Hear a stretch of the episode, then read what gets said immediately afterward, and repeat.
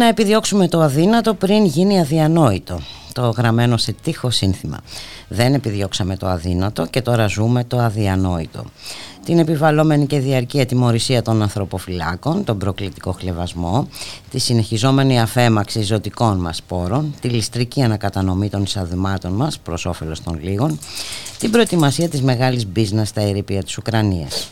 Και περιμένοντας την τιμωρία στο έγκλημα, βλέπουμε τους θύτες να προκαλούν, να απειλούν και να αισθάνονται εκ των προτέρων δικαιωμένοι για μελλοντικά εγκλήματα ελεύθεροι να κάνουν το καθήκον τους, να αποδοπατούν τα κεφάλια που τολμούν να σηκωθούν, τους άλλους, τους διαφορετικούς, να αποτελειώνουν ακίνδυνους και ημιθανείς.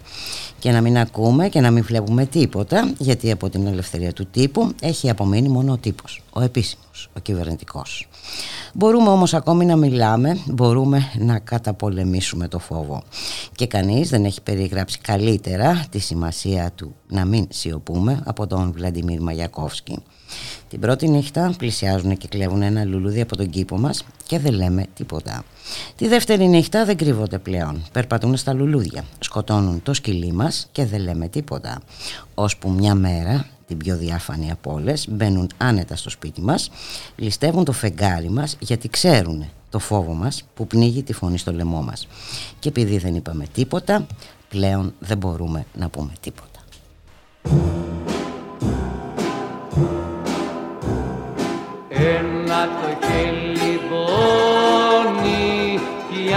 Η άνοιξη ακριβή.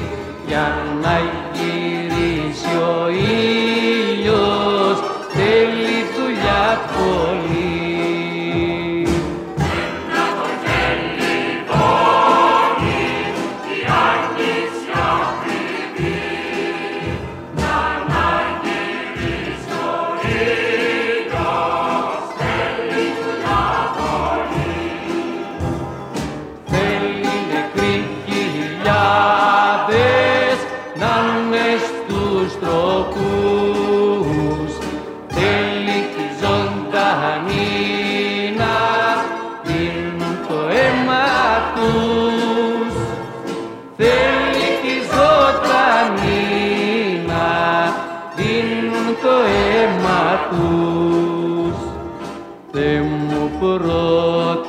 μας τώρα με χτίσες μέσα στα βουνά.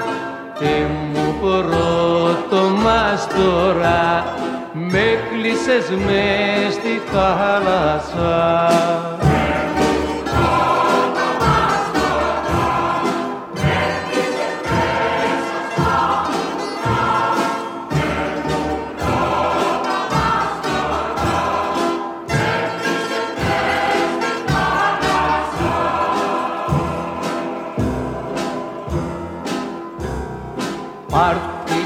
απ' τους μάγους το σώμα του μαγιού. Όπουνε πάψει σε ένα πνήμα του πελαγού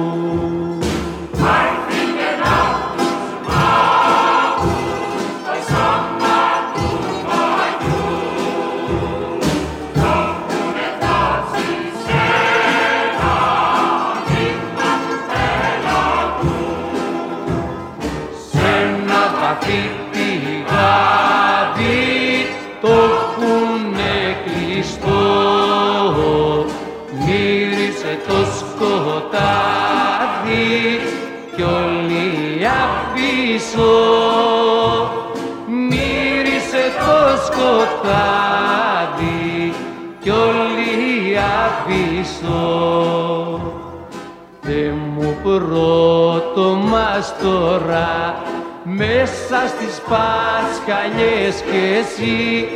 Θε μου πρώτο μας τώρα μύρισες στην Ανάσταση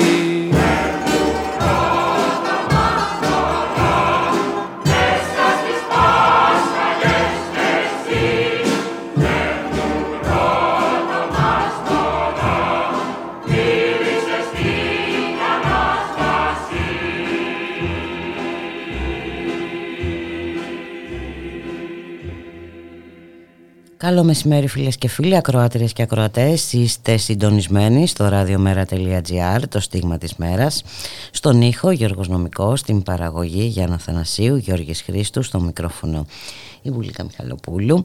Σήμερα είναι Τετάρτη, 4 Μαΐου. Καλώς ορίζουμε τον Μιχάλη Κερθαρίδη, εκπρόσωπο τύπου του Μέρα 25 Μιχάλη, καλό σου μεσημέρι. Καλό μεσημέρι Βουλίκα, καλό μεσημέρι και στις ακροάτριες και τους ακροατές μας Νομίζω δεν έχω άδικο. Ζούμε το αδιανόητο γενικώς. Ε; Είναι πράγματι αδιανόητα όλα όσα συμβαίνουν. Είχαμε και χθες ένα ακόμα επεισόδιο, αν θες, σε αυτό το... Ε... Το οποίο δεν ήταν ακριβώς αδιανόητο, μάλλον αναμενόμενο ε, ε. θα λέγαμε ότι είναι. Δυστυχώς ναι. Ε, δυστυχώς ναι, ναι. γιατί η πρώτη φορά που τιμωρήθηκε δολοφόνος αστυνομικός, θυμάσαι τι είχε προηγηθεί, ε, η δολοφονία του Αλέξανδρου και οι κινητοποιήσεις και τα όσα έγιναν στα, στην Αθήνα. Ε; Έτσι ακριβώς και τώρα έχουμε την ε, συνέχεια της ε, υπόθαλψης ουσιαστικά σε μεγάλο βαθμό μπουλικά από την ε, ελληνική αστική δικαιοσύνη της αστυνομικής αυθαιρεσίας ε, αυτής με τον πιο αν θες επίσημο τρόπο ε, και βέβαια μια σίγουρα εξαιρετικά ντροπιαστική απόφαση ε, και, και μέρα σίγουρα για την, ε, για την ελληνική δικαιοσύνη η οποία μάλιστα φρόντισε να, να επισφραγιστεί με την, την επίθεση των δυνάμεων καταστολής και μέσα και έξω από την αίθουσα ακόμα μάλιστα και στην, στη Μάγδα Φίσα που βρισκόταν και αυτή και είχε και αυτή μια οργισμένη αντίδραση. Έτσι, ναι, και σε δημοσιογράφους και σε διάφορα. Εντάξει είναι ε, ξέρεις, όταν από την ίδια την, την πολιτεία, από τη δικαιοσύνη, από όλους τους ε, θεσμούς φεύγει το μήνυμα της ίδιας της ατιμορρησίας, ε, είναι λογικό ξέρεις, κάποιοι να έχουν και μεγαλύτερη αυτοπεποίθηση σε αυτά τα οποία κάνουν, να τους λύνονται και πιο εύκολα τα χέρια. Ε, και να συνεχίζουν στο γνωστό αυτό δρόμο και τρόπο. Προφανώς ε, η, η, δικαιοσύνη δεν είδε χθες ε, το βίντεο που έχει δει το Πανελλήνιο με τους αστυνομικούς να ε, ξυλοφορτώνουν μέχρι θανάτου τον, το Ζάκα έξω από Έναν ανέστητο ε, πληγωμένο άοπλο άνθρωπο. Ε, και, και μάλιστα τους αθώωσε για, για τα πάντα μπουλικά. Δηλαδή εδώ μιλάμε ότι οι άνθρωποι δεν καταδικάστηκαν ούτε καν σαν, σαν να μην έκαναν ούτε σωματικές βλάβες. Δεν, δεν σου λέω για, για την ανθρωποκτονία, ναι, για ναι, ναι, τίποτα ναι, απολύτως. Έτσι. Μιλάμε για, για, για αυτή την, την κατάσταση. Ε, τη στιγμή που επίσης ε, για, τους, για τον Κοσματοπόλη και το Μεσίτη η κατηγορία δεν μετατράπηκε σε ανθρωποκτονία από πρόθεση καθώς θεωρήθηκε από το δικαστήριο ότι δεν υπήρχε ούτε καν ο ενδεχόμενος δόλος ε, για να σκοτώσουν ε, το Ζακ παρά ακριβώς όλη αυτή την επίθεση την οποία Μιλάμε για ένα ατιμόρυτο έγκλημα. Ακριβώς, ε, μιλάμε για, για μία ακόμα δολοφονία έτσι, του, του Ζακ ε, Κωστόπουλου χθες από την ε, ελληνική δικαιοσύνη ε, και βέβαια για την επιβεβαίωση. Στις τόσες πολλές. Στις το... Μην ξεχνάμε και τι γίνεται, τι έχει γίνει με τον Βασίλη Μάγκο, δεν έχει γίνει τίποτα. Ε, να μην ξεχνάμε την υπόθεση Σαμπάνη του νεαρού Ρωμά. Που και εκεί μεθοδεύεται συγκάλυψη. Είναι όλα αυτά ακριβώς δυστυχώς τα οποία ε, συμβαίνουν και όταν παίρνουν και την, ε, τη βούλα και την ε, Αισθάνονται δικαιωμένοι για όλα αυτά που έχουν ε, προκαλέσει. Μα χθες ήταν μέσα στην, και κατά την αναγγελία της απόφασης ο Γενικός Γραμματέας των Ειδικών Φρουρών, ο κ. Μαυροϊδάκος, ένας άνθρωπος ο οποίος τότε ακόμα έλεγε ότι οι αστυνομικοί κάναν πολύ καλά τη δουλειά τους Εντάξει, είχε λόγο να το πει. Ε, ε, κάπως, ε, κάπως έτσι το είχε πει και η τότε υπουργός, η κυρία Γεροβασίλη. Γιατί δεν πρέπει να ξεχνάμε Γιατί τώρα ε, ξεσαλάζουν οι καιροί, αλλάζουν και οι, ναι, τα πρόσωπα, οι, τα πρόσωπα και, και οι απόψεις και οι τοποθετήσεις, αλλά δυστυχώς η πραγματικότητα παραμένει. Ε, Ότι όλα αυτά έγιναν στο πλαίσιο των καθηκόντων τους. Ναι. Είχε πει τότε τα, τα, οποία προφανώς καθήκοντα φτάνουν μέχρι το σημείο να, να δολοφονούν ε, πολίτες μέρα μεσημέρι στο κέντρο, στο κέντρο της, της Αθήνας. Αθήνας. Ε, νομίζω όλα αυτά. Δικαίως χθες πυροδότησαν όλη αυτή την οργή ε, που υπήρξε στον, στον κόσμο και κατά τη διάρκεια της αναγγελίας της απόφασης αλλά και το απόγευμα πραγματοποιήθηκε μια πολύ μεγάλη συγκέντρωση και πορεία στο, στο κέντρο της, ε, της Αθήνας. Ε, και νομίζω ότι το ζήτημα ε, και από εδώ και πέρα δεν ξέρω τώρα αν η οικογένεια σκοπεύει να κάνει κάποια έφεση στην απόφαση φαντάζομαι ότι θα το προσπαθήσει τουλάχιστον. Ε, το ζήτημα είναι από εδώ και πέρα η ίδια κοινωνία να, να περιφρουρήσει όλα εκείνα που ούτε φυσικά ε, το αστικό κράτος ούτε και οι θεσμοί του σε καμία περίπτωση δεν θα περιφρουρήσουν διότι εντάξει έχουμε δει δυστυχώς πολλές φορές τα έχουμε συζητήσει και εδώ άλλες ε, τόσες το πως ε, αυτή η δικαιοσύνη είναι η ίδια η οποία κρίνει κάθε απεργία εργαζομένων παράνομη. Είναι η ίδια δικαιοσύνη η οποία ε, έκρινε τα μνημόνια και τις περικοπές ε, συνταγματικά πλην βεβαίως των περικοπών ε, στους ε, δικαστικούς και είναι και η ίδια δικαιοσύνη στην οποία επαφίονται σήμερα κάποιοι δίθεν για να προστατέψει την, την κοινωνία στο, στην, Εδώ όμως μπαίνουν σοβαρά ερωτήματα που πρέπει να τα απαντήσουμε και να τα αντιμετωπίσουμε. Πρώτα απ' όλα αυτός ο, ο περιβόητος ο μύθος της αστικής δικαιοσύνης κτλ. κτλ. Εδώ έχουν καταρριφθεί τα πάντα όλα Μιχάλη Κρυθαρίδη και τελικά μιλάμε για μια δημοκρατία μπορούμε να μιλάμε για δημοκρατία δεν ξέρω ε, τουλάχιστον ανάπηρη ε; ναι. Ναι, νομίζω ότι και αυτό και αυτά τα οποία συζητάγαμε και χθες και για την ε, ελευθερία του τύπου και όλα όσα άλλο συμβαίνουν. Αυτό, άλλο αυτό που βγήκε ο κυβερνητικός εκπρόσωπος να μας πει ότι όλοι αυτοί που ε, ε, βασίζονται σε λάθος μετρήσεις όλοι ναι, αυτοί οι ναι. οργανισμοί, οι ναι. δημοσιογράφοι χωρίς σύνορα και Προφανώς ε, τις ε, σωστές μετρήσεις έχουν στο Μαξίμου και ξέρουν πολύ καλά οι άνθρωποι για το ε, τι συμβαίνει. Εντάξει, νομίζω ότι όλα αυτά τα οποία συμβαίνουν και στο χώρο του τύπου σε αυτή την, ε, τη χώρα είναι Πάντως πολύ καλύτερη επιβεβαίωση της έρευνας που μας κατεβάζει στον πάτο της Ευρώπης δε, ήρθε από το ΑΠΕ. Και από την ΕΡΤ. ναι. Και από την ΕΡΤ και από το ΑΠΕ που φρόντισαν να παρουσιάσουν την είδηση κατά το, το δοκούν προφανώς της Μητσοτάκης ΑΕ. Ναι, και στο τέλος βγήκε κιόλας γιατί εντάξει, ποιον απασχολεί τώρα ότι δεν έχουμε ελευθερία. Μα, είχαμε το, το βασιλικό ζεύγος, έχουμε το, το Βέλγιο κομπούλικα αυτές τις μέρες. Καταλαβαίνεις ότι πνίγεται η ειδησιογραφία από πολύ σοβαρά. Ναι, είναι πολύ, ναι, ναι, ναι, είναι κόσμο ιστορική σημασίας η επίσκεψη. Σαφώς. Και βέβαια παράλληλα έχουμε και τα, τα γνωστά σουλάτσα στην ε, Αλεξανδρούπολη, όπου και εκεί έχουμε. Πάλι κόμβο ετοιμάζεται να μας κάνει. Πάλι κόμβο. είναι, ε, πάλι ενεργειακός κόμβος. Και ξέρεις τώρα έχουμε φτάσει στο σημείο που η Αλεξανδρούπολη δεν, θα, δεν είναι απλά ένα ορμητήριο νατοϊκό. Ε, και με ό,τι αυτό συνεπάγεται, γιατί το ορμητήριο σημαίνει και στόχος παράλληλα, το έχουμε δει όλες αυτές τις μέρες και αυτόν τον καιρό, θα είναι παράλληλα και, ε, και ένα ορμητήριο του αμερικανικού κεφαλαίου του LNG, και όπου ε, ε, χθες έχουμε και το εξής φαινόμενο. Ε, από τη μία κυβέρνηση να πανηγυρίζει που εγκαινιάζει τα έργα για το σταθμό που θα λειτουργήσει από το 24 και μετά, και ότι αυτό θα μας σώσει τώρα από την ενεργειακή κρίση του 2022 που ζούμε. από τη μία έχουμε αυτό, από την άλλη έχουμε το, την αξιωματική αντιπολίτευση να κατηγορεί την κυβέρνηση ότι πανηγυρίζει για έργα που η ίδια έκανε. Απ' την άλλη, έχουμε το κοινάλ Πασόκ να λέει ότι εμείς δρομολογήσαμε τα έργα. Δηλαδή, μιλάμε για τη μάχη την απόλυτη. Σφάζονται. Σφάζονται στην ποδιά των Αμερικάνων. Του Τζέφρι Πάιατ και, και οι τρεις. Ε, τη στιγμή που εντάξει, καταλαβαίνουμε Όλα αυτά τι σημαίνουν ε, δυστυχώς και για την Αλεξανδρούπολη, διότι ούτε ε, προς το συμφέρον της περιοχής είναι, ούτε οικολογικά και, και πράσινα είναι, διότι δεν ξέρω πόσο πράσινη μετάβαση είναι στα, ε, το, το LNG και η υγροποιημένη αυτή η μορφή φυσικού αερίου με τον τρόπο κιόλας ε, που εξορίζεται. Και βέβαια επίσης να πούμε ότι είναι και πολύ πιο δαπανηρά, διότι είναι πολύ ακριβότερη όλη αυτή η μορφή ενέργειας, αλλά εδώ ξέρεις κάποιοι πρέπει να κάνουν τις φιέστες τους με τον κύριο Μισελ που ήρθε έτσι απ' έξω να μας πει ότι να προχωράμε την απεξάρτηση και όλα τα, τα σχετικά, παράλληλα κυρία Φοντελάγεν ετοιμάζει το έκτο πακέτο κυρώσεων. Ε, και ποιος θα πληρώσει το τέλος της μέρας μπουλικα για όλα αυτά; Ο ελληνικός λαός, ο γερμανικός, ναι, όλοι οι λαοί. Έτσι. Αυτή είναι δυστυχώς. Και κάποιοι βέβαια, ε, όταν θα τελειώσει και να δούμε πώς θα τελειώσει και με τι τρόπο θα τελειώσει, που δεν το βλέπω να τελειώνει ε, σύντομα, ε, γιατί παίζονται ε, μεγάλα συμφέροντα. Ε, μετά να δεις ε, ανοικοδόμηση. Ποιος θα αναλάβει την ανοικοδόμηση μιας κατεστραμμένης χώρας.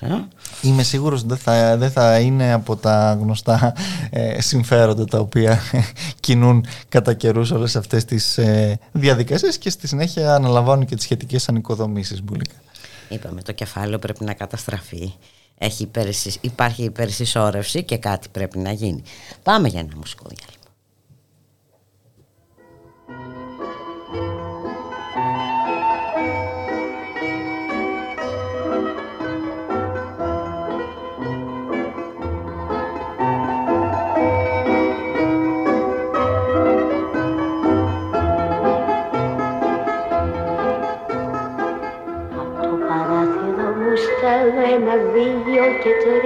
Και τέσσερα φίλια που φτάνουν στο λιμάνι ένα και δύο και τρία και τέσσερα πουλιά. Πως ήθελα να έχω ένα και δύο και τρία και τέσσερα παιδιά. Πόσα θα μεγαλώσουν όλα να γίνουν λεβένες για χάρη του Πειραιά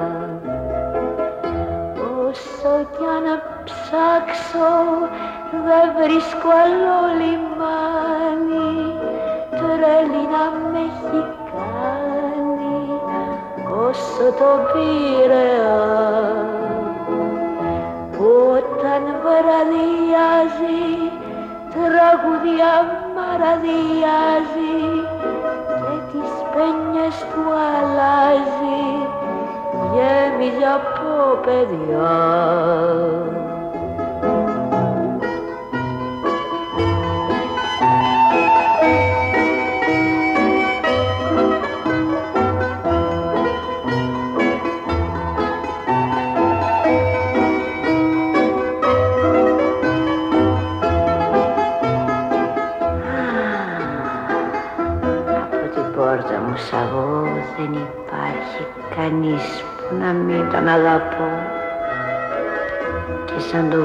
Κοιμηθώ ξέρω πως, ξέρω πως θα τον ονειρευτώ. Πετράδια βάζω στο λαιμό και μια χά και μια χάντρα φυλαχτώ. Γιατί τα βράδια καρτερώ στο λιμάνι σαβώ κάποιον άγνωστο να βρω.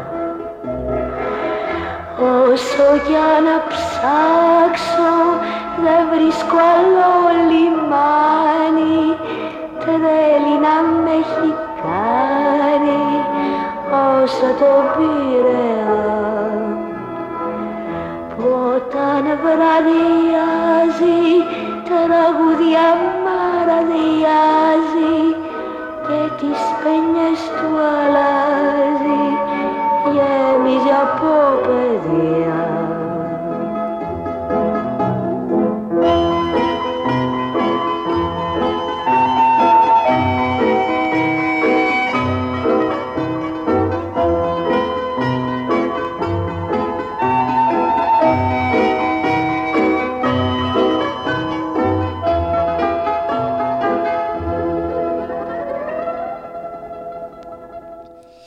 radiomera.gr 12 και 18 πρώτα λεπτά Μιχάλη Κρυθαρίδη, είχαμε και μια παραδοχή χθες έτσι, από βουλευτή της Νέας Δημοκρατίας ότι τέλος πάντων αυτά που πληρώνουμε είναι κατά πέτηση ε, των παρόχων ε, ενέργειας. Ε, αυτοί βάζουν τους όρους. Ε. Ακριβώς, ε, εντάξει τώρα, όχι ότι πέσαμε ξέρεις από τα σύννεφα, αλλά έχει μια αξία να το βλέπουμε αυτό να ε, από τα επίσημα αν θέλεις χείλη ακόμα και του κύριου Παπαδημητρίου ακριβώς όπως ε, λες. Και εδώ το ζήτημα βέβαια που προκύπτει και το έχουμε θέσει πολλές φορές ε, στην, ε, στην ατζέντα της ε, συζήτησης είναι ότι ακριβώς όταν μπαίνει αυτή η λογική της χρηματιστικοποίησης, της αγοράς, των ιδιωτών παρόχων, παραγωγών και δεν ξέρω και εγώ τι άλλο ο κύριος Παπαδημητρίου αυτό το που, που, που είπε χθες ότι από τη στιγμή που υπάρχει αυτός ο ανταγωνισμός, τέλος πάντων λέμε τώρα, αστείο είναι και αυτό, ε, πιέζουν οι ιδιωτικές εταιρείες, πίεσαν την, ε, την ΡΑΕ να επιβάλλει τη ρήτρα τη σχετική και στη ΔΕΗ από τη στιγμή που και αυτοί πλέον είναι ιδιωτικοί ούτως ή άλλως. Κάποιοι ε, πανηγύριζαν για όλα αυτά, έτσι ναι, να το ναι. θυμίσουμε και αυτό. Ε, και είναι ο τρόπος με τον οποίο ακριβώς λειτουργεί ε, όλη αυτή η, η αγορά και η αγοραία λογική στον ε, χώρο της ε, ενέργειας. Άρα από τη στιγμή που κάποιοι αποδέχονται αυτή την, ε, τη λογική, αυτά είναι, ξέρεις, απλά συνεπακόλουθα, ναι μεν εξοργιστικά σε αυτές τις συνθήκες και σε όλη αυτή την κατάσταση, αλλά ξέρουμε πολύ καλά πώς λειτουργεί ο, ο ιδιώτης, ο ολιγάρχης, όλοι αυτοί οι πάση περιπτώσει οι οποίοι νέμονται και την αγορά ενέργειας και όχι μόνο. Δεν είναι προφανώς στο μυαλό τους το συμφέρον ε, των καταναλωτών, των ε, νοικοκυριών, των επιχειρήσεων, αλλά το κέρδος το οποίο παράγουν. Και από τη στιγμή που θέλουν να, ε, εν πάση περιπτώσει, ε, μεταφέρουν τις ε, όποιες ζημιές έχουν τώρα με, τη, με το φυσικό αέριο και τα λοιπά, τι κάνουν, παίρνουν τη ρήτρα αναπροσαρμογής η οποία τους δίνεται αυτή η δυνατότητα και τη μετακυλίουν στους καταναλωτές. Η κυβέρνηση Τι λέει να ότι... κάνουν και αυτοί οι άνθρωποι, πώς θα Ακριβώς, ζήσουν; ότι δεν, δεν μπορεί να κάνει κάτι γι' αυτό. Είναι, η ΡΑΕ το ίδιο λέει, είναι στη διακριτική τους ευχέρεια. Άρα, ε, από τη στιγμή που υπάρχει αυτό το ζήτημα της αγοράς, της ιδιωτικής μέσα σε αυτές τις συνθήκες, αυτά όλα συμβαίνουν. Γι' αυτό το λόγο εμείς επαναλαμβάνουμε και επιμένουμε ότι για μας πρέπει να καταργηθεί αυτή η ψεύτο αγορά. Δεν είναι αγορά, είναι ακριβώς ένα τέτοιο καρτέλ το οποίο μέσα σε αυτές τις συνθήκες έτσι απομυζά τον ελληνικό λαό, τις επιχειρήσεις, τα νοικοκυριά και όλους ε, τους ε, καταναλωτές οι οποίοι δεν μπορούν να τα βγάλουν πέρα τη στιγμή που κάποιοι ακριβώς ε, κάνουν όσα κάνουν, μοιράζουν παράλληλα και τα μπόνους τους και, και κάνουν έτσι και την, ε, ε, την, ε, την, την, την καλοπέρασή τους σε πάση περιπτώσει και εμείς απλώς ε, καθημερινά πέρα από το ότι ε, τρίβουμε τα μάτια μας με τους λογαριασμούς τους οποίους ανοίγουμε Να τρίβαμε μόνο τα μάτια μας.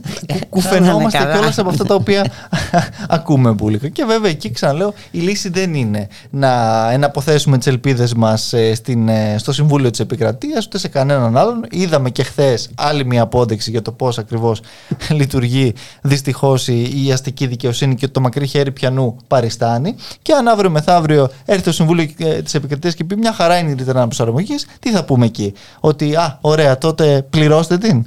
Δεν γίνεται έτσι προφανώς. Άρα για μας ε, ξαναλέω ότι είναι πρωτεύον και αυτό το λόγο συνεχίζουμε και με την πρωτοβουλία ρεύμα ε, για Για όλες όλους. και όλες ε, να, να μαζεύουμε υπογραφές για να υπάρξει δημοψήφισμα για να καταργηθεί το χρηματιστήριο της ενέργειας να επανεθνικοποιηθεί επίσης η ΔΕΗ και τα δίκτυα να σταματήσει αυτό το έσχος και το όνειδος μέσα σε αυτές τις συνθήκες που πλατσικολογούν κάποιοι στις πλάτες και τον πόνο έτσι, των ε, καταναλωτών καθημερινά μπουλικά.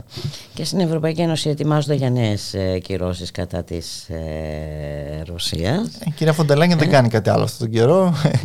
Έτσι, τα πήγε περίφημα με, Κοιμάται το, και ξυπνάει. με τα συμβάσει των, των εμβολίων, τώρα ασχολείται με τις κυρώσεις. Είναι η καινούργια της προφανώς, τα, τα καινούργια της καθήκοντα. Μιλάμε για το έκτο πακέτο κυρώσεων. Ακριβώς. Βέβαια με πάρα πολλές διαφοροποιήσεις και πολλές, αν θέλεις, ενστάσεις. Μιλάμε για μια σταδιακή απεξάρτηση, υποτίθεται από το ε, ρωσικό πετρέλαιο. Εντάξει, ε, Εδώ βλέπουμε τι, τα όσα συζητάγαμε και πριν για την απεξάρτηση υποτίθεται από το ρωσικό φυσικό αέριο. Εντάξει, παρά όλα αυτά βέβαια ε, ουσιαστικά δεν υπάρχει κάποια ε, σοβαρή απάντηση για την ενεργειακή επάρκεια της, ε, της Ευρώπης. Δεν υπάρχει καμία σοβαρή απάντηση για το πώς πληρώνει αυτή την ενεργειακή κρίση ο, ο μέσος Ευρωπαίος ε, πολίτης. Δεν υπάρχει επίσης καμία απάντηση μπουλικα πραγματική και ουσιαστική για το τι θα συμβεί με τις πληρωμές του φυσικού αερίου ε, με όλη αυτή τη Ακριβώς. γνωστή ακριβώς ιστορία και διαδικασία. Κύριε Φοντελάκη δεν κάνει τίποτα άλλο, κάθεται και, και, και φτιάχνει ε, καταλόγους Στο ε, στόχαστρο μέχρι και κυρώσεων. ο. ε, εντάξει, φτάνουμε και στα όρια του γελίου έτσι. Μέχρι και ο Πατριάρχης ε, Κύριλλος. Ε, Δηλαδή. Ναι, γιατί εκεί υπάρχουν βέβαια και άλλα ζητήματα και αν θυμάσαι καλά και με την Εκκλησία την Ουκρανική μπαίνουν και, και τέτοιες πολιτικές ε, και γεωπολιτικές ε, διαστάσεις. Εντάξει, τι, τι, τι να πούμε πραγματικά. Το ζήτημα είναι δυστυχώς ότι έχουμε φτάσει ε, σε ένα σημείο και ε, ξέρεις πάντα με τις κυρώσεις αυτό συμβαίνει στο τέλος της μέρας. Δεν την πληρώνει ούτε ο Ρώσος ολιγάρχης, ούτε κανένας άλλος. Την πληρώνει ο ρωσικός λαός, την πληρώνουν οι, οι, οι ευρωπαϊκοί λαοί, την πληρώνουν ως συνήθως ε, όλοι, όλα τα θύματα αν θέλεις του πολέμου πέρα από, τα, από αυτούς που βιώνουν την ίδια τη φρίκη του πολέμου και στο τέλος της μέρας ε, έχουμε τις γνωστές αυτές διαδικασίες. Και βέβαια είναι, είναι για να γελάς τώρα έτσι. Ε, μετά την απαγόρευση του Sputnik και το Russian Today απαγορεύεται η μετάδοση στην Ευρωπαϊκή Ένωση τριών, α, ακόμη τριών ρωσικών ειδησιογραφικών καναλιών. Και το γελίο ποιο είναι; Δεν επιτρέπεται να μεταδίδει το περιεχόμενό τους ούτε δορυφορικά ούτε μέσω διαδικτύου, είπε η κυρία ναι. Ούρσουλα. Ε, η Ουρσουλά, μπράβο. Ε, τα κανάλια αυτά είναι φερέφωνα των ψευδών ειδήσεων και της προπαγάνδας του Πούτιν και δεν πρέπει να τους δίνουμε άλλο βήμα. Και ο κύριος Μπορέλ επίσης χθες. Ξέρεις, είναι και η Παγκόσμια Μέρα της Ελευθερίας του Τύπου ήταν χθες. Οπότε Ναι, ναι, ναι, ναι. εμπνεύστηκαν έτσι, να το πάνε και αυτοί ένα βήμα παραπέρα. Εντάξει, μιλάμε για μια ε, κατάσταση τρομακτική. Ε, αλλά δυστυχώς πλέον ξέρεις, είναι αυτό ότι έχουμε φτάσει να, να συνηθίσουμε όλη αυτή την ε, νέα όχι, όχι, να μην τη συνηθίσουμε πραγματικότητα. αυτή τη νέα πραγματικότητα, ε, Μιχάλη Κρυθαρίδη, είναι, είναι τρομακτικό. Ναι, θα, θα συμφωνήσω απολύτως ε, μαζί σου, αλλά ε, όλοι αυτοί... Εδώ πλέον το 1984 του Όργολ μοιάζει ξεπερασμένο. Και, και, και πολλά άλλα, έτσι, με όλα αυτά τα οποία ε, συνεχίζουν ε, μπουλικά ακριβώς. Εντάξει, δυστυχώς η Ευρωπαϊκή Ένωση και σε αυτό το ζήτημα και σε αυτή την, ε, την κρίση ε, βγάζει, αν θέλεις, τον, το χειρότερό της εαυτό για μία ακόμα φορά και αντί να βλέπουμε όντως κάποιες προσπάθειες για ειρηνευτικέ διαδικασίες, μια ε, συζήτηση που θα πρέπει να ανοίξει για, για αυτά τα οποία, αν θα συζητάγαμε και, και πριν ακόμα και από την πανδημία, για την πράσινη μετάβαση και όλα αυτά, βλέπουμε μια επιστροφή ε, στα ορυκτά καύσιμα μέσα από το ε, πρόσχημα της απεξάρτησης από, από τα ρωσικά ουσιαστικά ορυκτά καύσιμα. Βλέπουμε όλη αυτή τη, τη διαδικασία της διαιώνισης ουσιαστικά ενός πολέμου στη γειτονιά μας. Ακόμα δυστυχώς και ο ίδιος βέβαια ο Ουκρανός πρόεδρος πλέον εκεί που μιλούσε και είχε αρχίσει να μιλάει για ουδετερότητα. Όχι, έχει περάσει πολύ καιρός από τότε. Έχει περάσει, έχει, έχει, έχει άλλες εντολές. Σε, άλλη ε, γραμμή. Τώρα μια γραμμή που βεβαίως δεν εξυπηρετεί ε, σε καμία περίπτωση ε, την ίδια την, την ειρήνη στην περιοχή και βέβαια συνεχίζεται και η, η, η, όλη κατάσταση έτσι, στην, στην Ουκρανία με το Αζοφστάλ, εν πάση περιπτώσει, να είναι αυτή τη στιγμή στο επίκεντρο της όλης ε, ε, διαδικασίας ε, αυτής και μένει να δούμε ναι, και, και, το παράδοξο να υπάρχουν υποτίθεται ακόμα άμαχοι ενώ ε, υπήρχε πράσινο φως για να φύγουν δημιουργήθηκαν κατάλληλοι ανθρωπιστικοί διάδρομοι προφανώς κάποιοι είναι κάποιους εξυπηρετεί αυτή η κατάσταση. πολλές φορές δυστυχώς ε, εντάξει Άγγλοι, Γάλλοι, Πορτογάλοι Αμερικάνοι, διάφοροι έχουν πάει να πολεμήσουν στο πλευρό τους ναι, έχουμε δει ότι έχει ζητήσει μέχρι και ο Γάλλος Πρόεδρος, ο κ. Μακρόν, για 50 συμβούλους ε, ε, ε Γάλλους έτσι, συμβούλους ε, στρατιωτικούς να απομακρυνθούν, να μπορέσουν να φύγουν. Άρα καταλαβαίνουμε, όπως πολύ σωστά λες, ε, το τι συμβαίνει εκεί και τι, είχε μαζευτεί, εν πάση περιπτώσει, από διάφορες ε, συμμαχικές και φύλλα προσκύμενες δυνάμεις και αυτό είναι κάτι το οποίο αυτή τη στιγμή βλέπουμε τη στιγμή που βέβαια δεν έχει υπάρξει ε, ακόμα κατ' ουσίαν κάποια επίθεση εκεί υπάρχει μια ας πούμε περιφρούρης να μην απομακρυνθεί κανείς ε, και να μην ε, προσεγγίσει κανείς άλλος ε, και ούτω καθεξής. Θα δούμε τι θα συμβεί και σε αυτό.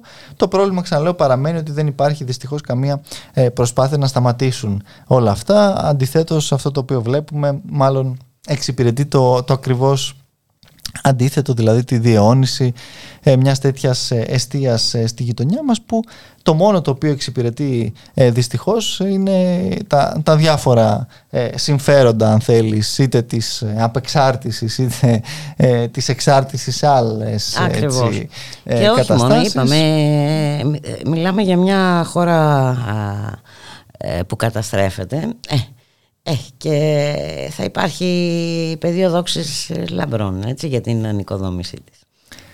Ακριβώς και κατά τα άλλα εμείς εδώ ε, πληρώνουμε τα, τα μάρμαρα από όλη αυτή την, ε, τη διαδικασία όπου βέβαια να πούμε ε, και έναν καλό λόγο ας πούμε ε, για, την, για την κυβέρνηση η οποία τώρα αποφάσισε εκεί που μας έλεγε ότι θα πάμε τέλος Μαΐου ουσιαστικά για τις όποιες αποφάσεις της λόγω της επόμενης συνόδου και στην προηγούμενη σύνοδο τα πήγαμε περίφημα οπότε περιμένουμε την επόμενη να λύσουμε τα προβλήματά μας. Ε, μας λέει τώρα ότι τελικά θα, θα ανακοινώσει ο Πρωθυπουργός μάλλον ίσως και στο συνέδριο τώρα του Σαββατοκύριακου της Νέας Δημοκρατίας ή την επόμενη εβδομάδα τα μέτρα εκείνα για την ανάσχεση όλων αυτών των ανατιμήσεων στους λογαριασμούς και μετά με αυτά θα πάει στις ε, Βρυξέλλες και αν αποφασίσουν και κάτι παραπάνω καλώς. αν όχι θα μείνουμε σε αυτά.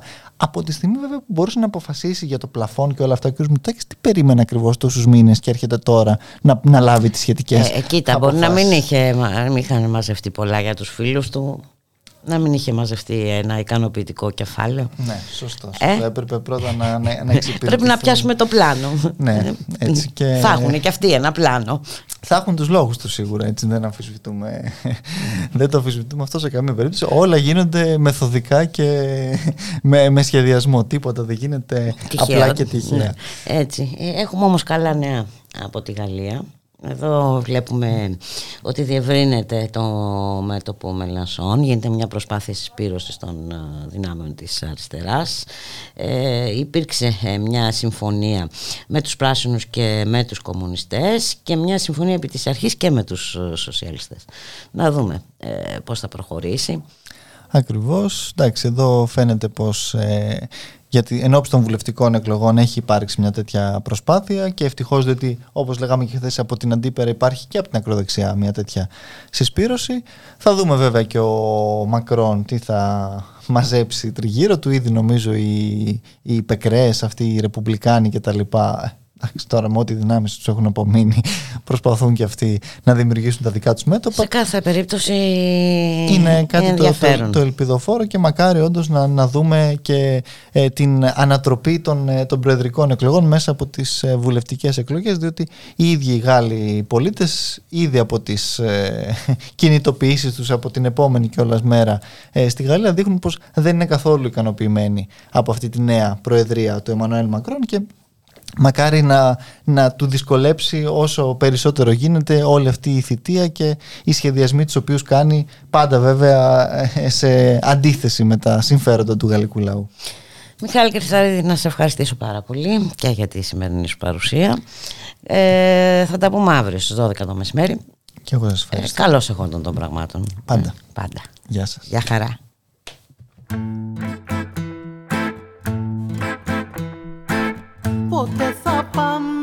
Στα βουνά. Πότε θα πάμε στα βουνά Στις κορυφές του κόσμου Να γίνεις αρχηγός μου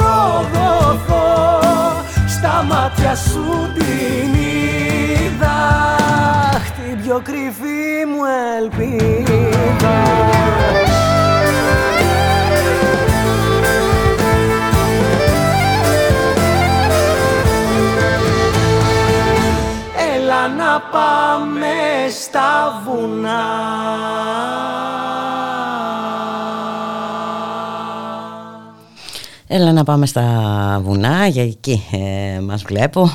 Ε, μόνο εκεί ίσως είμαστε κάπως ε, προστατευμένοι.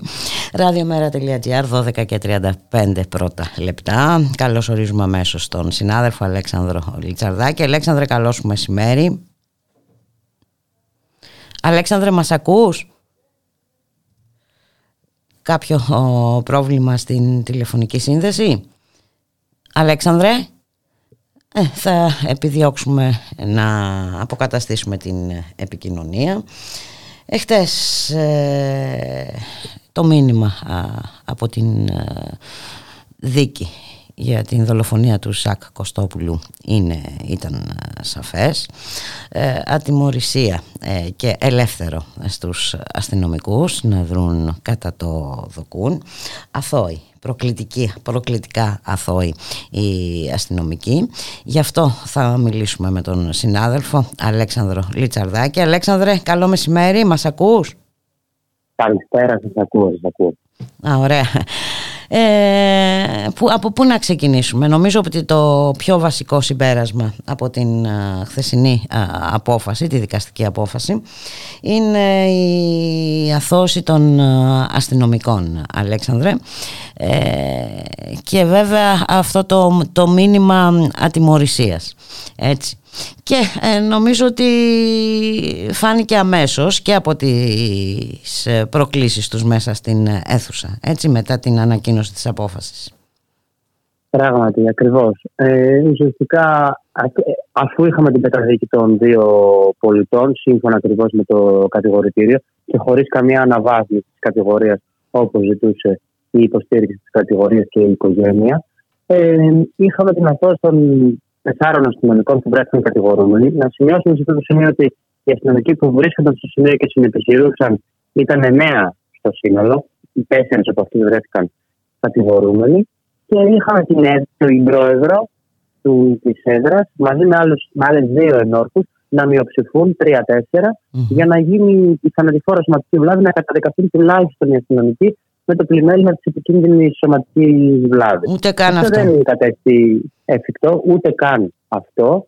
Ε, είναι σχετική βέβαια η πλειοψηφία, οπότε δίνει το δικαίωμα, επειδή βέβαια είναι μόνο επειδή είναι πλημέλημα, δίνει το δικαίωμα μόνο στον εισαγγελέα του Αρίου Πάγου, τον κύριο Φιλιώτα, να ασκήσει μια έφεση και να δούμε ενδεχομένως αν θα αλλάξει κάτι σε αυτό. Αλλά φάνηκε ακριβώς από την πρώτη στιγμή αυτό που ανέφερες, ότι αυτή η ατιμορρησία δημιουργεί μια νέα βεβαιότητα και στους αστυνομικούς, στους ειδικούς φρουρούς, σε οποιοδήποτε μπορεί να επιχείρει εκεί πέρα, ότι ξέρετε, εμείς, ανεξάρτητα το τι θα γίνει, ανεξάρτητα αν έχουμε μπροστά μας έναν εμόφυρτο άνθρωπο που φαίνεται ότι δεν ανταποκρίνεται, υπό την έννοια ότι δεν αντιδρά, δεν έχει, ε, είναι, είναι τιμοθάνατος. Ε, Εμόφυρτο πεσμένος στο έδαφος. Ναι. Ανίκανος για οτιδήποτε. Ε. Ακριβώς. Εγώ θα τον χτυπάω, θα το σκόψω αυτή την μία αναλογική βία θα, τον, θα του βάλω και χειροπέδες και αφού τα χέρια του γίνουν μπλε, εγώ δεν θα λύσω ούτε τις χειροπέδες. Δεν θα κόψω αυτά τα δεματικά και θα καταλήξει νεκρός. Εγώ δεν έχω καμία ευθύνη για αυτό. Δεν έχω καμία ευθύνη που δεν διερεύνησα το χώρο και να, και να αποκλείσει το χώρο. Δηλαδή η αστυνομική δεν, δεν, δεν τους, ναι, όλοι, όλοι θυμόμαστε, όλοι θυμόμαστε την εικόνα του Κοσμηματοπόλη να καθαρίζει την περιοχή, έτσι, να μαζεύει τα τζάμια. Τα έκαναν όλα σωστά και σύνομα. Δεν τους απέδωσαν το παραμικρό. Αυτό το πράγμα δημιουργεί μια τιμωρησία, αλλά το σημαντικότερο, δημιουργεί μια βεβαιότητα ενώπιον ενός δικαστηρίου, μεικτού ορκωτού κιόλα, δηλαδή με ενόρκους μέσα με πολίτες, ότι αυτό που κάνετε είναι σωστό. Αλλά δεν μπορούμε να, να αγνοούμε το ότι βλέπουν τα μάτια μας. Δηλαδή, υπάρχουν βίντεο που μπορούμε να δούμε σε τι κατάσταση είναι ο Ζαχαρίας και σε τι κατάσταση λειτουργούν οι αστυνομικοί. Και επίση στην τελική υπήρχε μια εισαγγελία η οποία έκανε μια τέτοια δίωξη. Υπήρχε μια ιατροδικαστική και ένα πόρισμα που έλεγε ότι το σύνολο των τραυμάτων ε, ε, προκάλεσε το ισχυμικό επεισόδιο και το θάνατο του Ζαχαρία. Και υπήρχε και ένα πόρισμα μιας ΕΔΕ που έλεγε ότι αυτοί οι άνθρωποι λειτουργήσαν αντικοινωνικά, λάθος, με υπερβόλο ζήλο και πρότεινε την απόταξή τους των τεσσάρων από τους εννέα και των υπόλοιπων πέντε τους ζητούσαν να τεθούν σε αργία. Mm-hmm. Μάλιστα. Ήταν, ήταν εξοργιστικό και ήταν ακριβώς αυτό που προκάλεσε, θα το πούμε έτσι, και τον κύριο Μαυροϊδάκο, όπως καταγγέλει ε, η οικογένεια και η Μάγδα, και η Μάγδα Φίσα, να αντιδράσει με αυτή την. Ε, να χαρεί τόσο που να φωνάξει ζήτο. Να ζητώ κραυγάζει. Ναι, τη στιγμή που η οικογένεια ε, και ένιωσε ότι δεν αποδόθηκε δικαιοσύνη στο παιδί της και παρότι οι ίδιοι οι τέσσερις κατηγορούμενοι δεν αντέδρασαν. Κράτησαν μια στάση σύγχρονη γιατί τους είχαν συμβουλεύσει έτσι, δηλαδή από ό,τι μας αναφέρθηκε από τις αστυνομικές δυνάμεις, ακριβώς για να μην δημιουργηθεί καμία ένταση. Ο κ. Μαυροϊδάκος όμως αντέδρασε με αυτόν τον τρόπο και προκάλεσε όλη αυτή την ένταση. Και ο κύριος Μαυροϊδάκος είναι σήμερα, ήταν σήμερα καλεσμένος στα τηλεοπτικά κανάλια από ότι ε, Αυτό δείχνει να πούμε βέβαια και, και το πώς, και πώς, πώς αντιλαμβανόμαστε τη δημοσιογραφία, πώς την ασκούμε και πού δίνουμε λόγο. Γιατί αυτοί οι άνθρωποι νιώθουν δυνατοί και από τις αποφάσει των δικαστήριων, νιώθουν δυνατοί όμως και από την προβολή που παίρνουν από τα μέσα, που τους ισχυροποιεί, που τους δίνει ένα κύρος και μια δυνατότητα να, να λειτουργούν με αυτόν τον τρόπο, ο οποίος στην τελική δεν δείχνει και μεγάλη στάση έτσι, σοβαρότητα κλπ. Να, να πηγαίνει να μια τάκα, να, να σηκώνεσαι, να φεύγεις και να προκαλείς αυτή την ένταση και μετά να φεύγεις από την πίσω πόρτα. Είναι, είπαμε, το πιο εξοργιστικό, Αλέξανδρα, είναι ακριβώς αυτό το μήνυμα. Έτσι, ε, και ε, τελικά ε, το αποτέλεσμα είναι ότι έχουμε μια θεσμικά εδρεωμένη αστυνομική ατιμορρησία.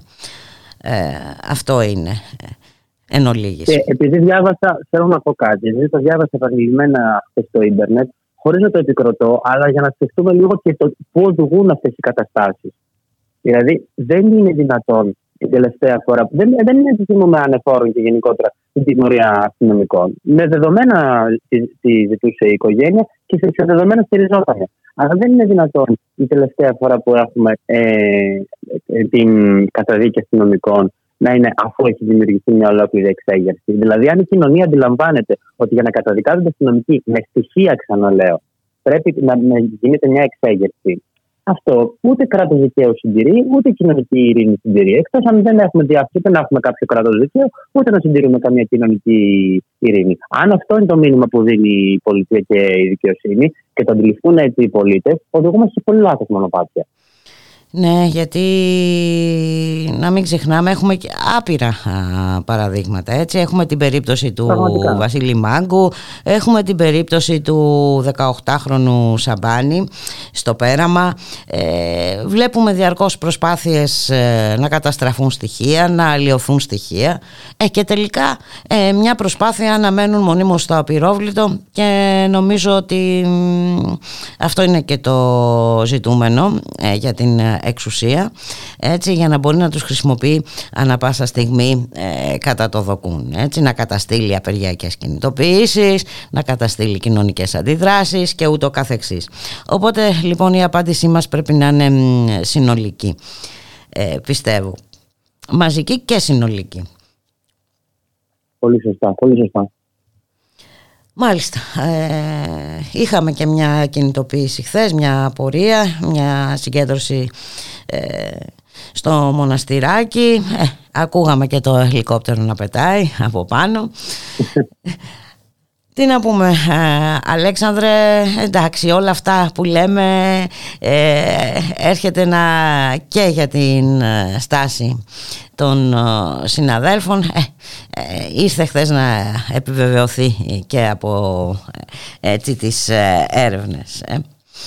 τις έρευνες για τον που έχουμε πέσει στην τελευταία θέση της Ευρώπης έτσι, 38 θέσεις χαμηλότερα από το 2021 στο δίκτυο ελευθερίας του τύπου να σε ευχαριστήσω είναι όντως. Είναι... Ναι, όχι, είναι θλιβερό. Είναι θλιβερό και, είναι, και δεν ξέρω ότι πραγματικά είμαστε πολύ σκοτεινές καταστάσεις που πραγματικά ο μόνος τρόπος να αλλάξει είναι πραγματικά να αντιδράσουμε με κάποιο τρόπο οργανωμένα. Όμως. Γιατί όσο πάμε νιώθουμε όλο το λιγότερο. Ναι, να δράσουμε οργανωμένα και ξέρεις όχι περιστασιακά. Ακριβώς. να είσαι καλά, σε ευχαριστώ πάρα πολύ Αλέξανδρε. Καλή σου συνέχεια. Γεια χαρά. Καλή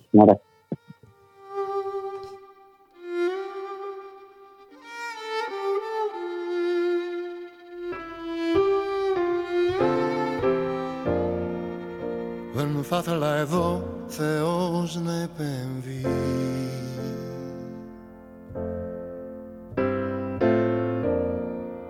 Κι ας ξέρω φως μου πως τυφλά τον υπακούς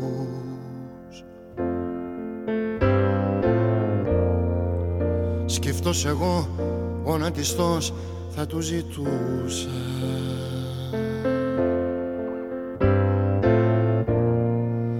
Να μην επέμβει στους θολούς σου δισταγμούς. Μη σε φέρει, μη σε στείλει, μη σ' αγγίξει το σοδά. Και επιτέλους αν σε στείλει να σε στείλει εδώ ξανά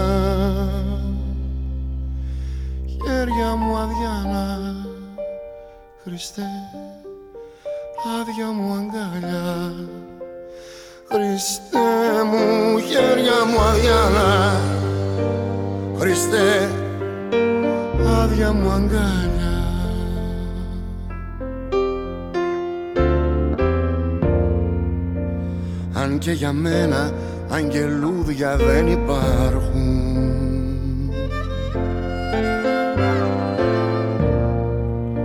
Μόλις σε εδώ κοντεύουν να επαληθευτούν.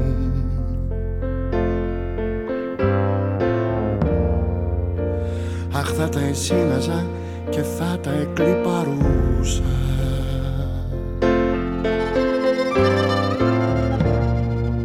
Με τις φλογίτσες τους στο πλάι σου να σταθούν. Να σου φέγγουν να βαδίζεις εν χάρητη ομορφιάς σαν Χριστός πάνω απ' τη λίμνη και σε μένα να γυρνάς. Χέρια μου αδιάνα Χριστέ άδεια μου αγκάλια χέρια μου αδιάνα Χριστέ άδεια μου αγκάλια.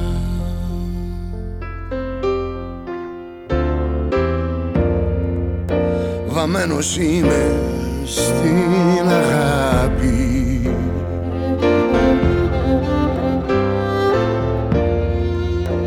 Έτσι σου πάντοτε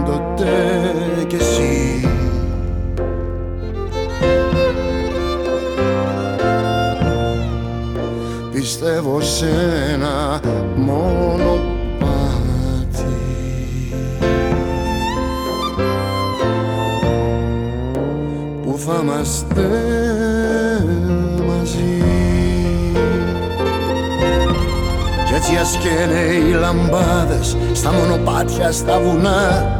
Και εκείνη πάντα θα επιστρέφει κάθε στιγμή παντοτινά χέρια μου αδιάνα Χριστέ.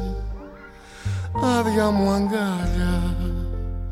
Χριστέ μου χέρια μου αδιάνα Χριστέ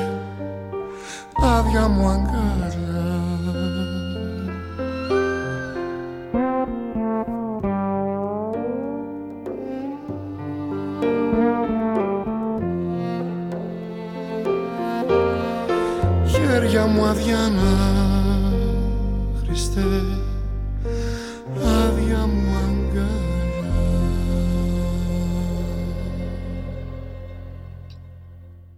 Ραδιομέρα.gr 12 και 49 πρώτα λεπτά στον ήχο Γιώργος Νομικός στην παραγωγή Γιάννα Θανασίου Γιώργης Χρήστου στο μικρόφωνο Ιμπουλίκα Μιχαλοπούλου Άνοιξαν χθες τα σχολεία μετά τις διακοπές του Πάσχα, χωρίς περιορισμούς, χωρίς self-test, ετοιμαζόμαστε για τις εξετάσεις. Σήμερα έχουμε μια κινητοποίηση από την ΟΛΜΕ ενάντια σε τράπεζα θεμάτων και την ελάχιστη βάση εισαγωγής. Να καλωσορίσουμε τον εκπαιδευτικό Άκη Σωτηρόπουλο και μέλος του Γενικού Συμβουλίου της ΑΔΔ. Καλό σας μεσημέρι κύριε Σωτηρόπουλε. Καλό μεσημέρι κυρία Μιχαλοπούλου. Μία διόρθωση μόνο. Η κινητοποίηση αποφασίστηκε από την ΟΛΜΕ χθες, αλλά θα γίνει στις 11 του μήνα. Δεν είναι σήμερα. Α, μάλιστα. Α, στις 11, συγγνώμη, είναι... μπερδεύτηκα με τις ναι, ναι, ναι, Τετάρτες. ναι, Είδα Τετάρτη και υπέθεσα ότι είναι σήμερα, λοιπόν. Είναι, για τις 11 Μαΐου.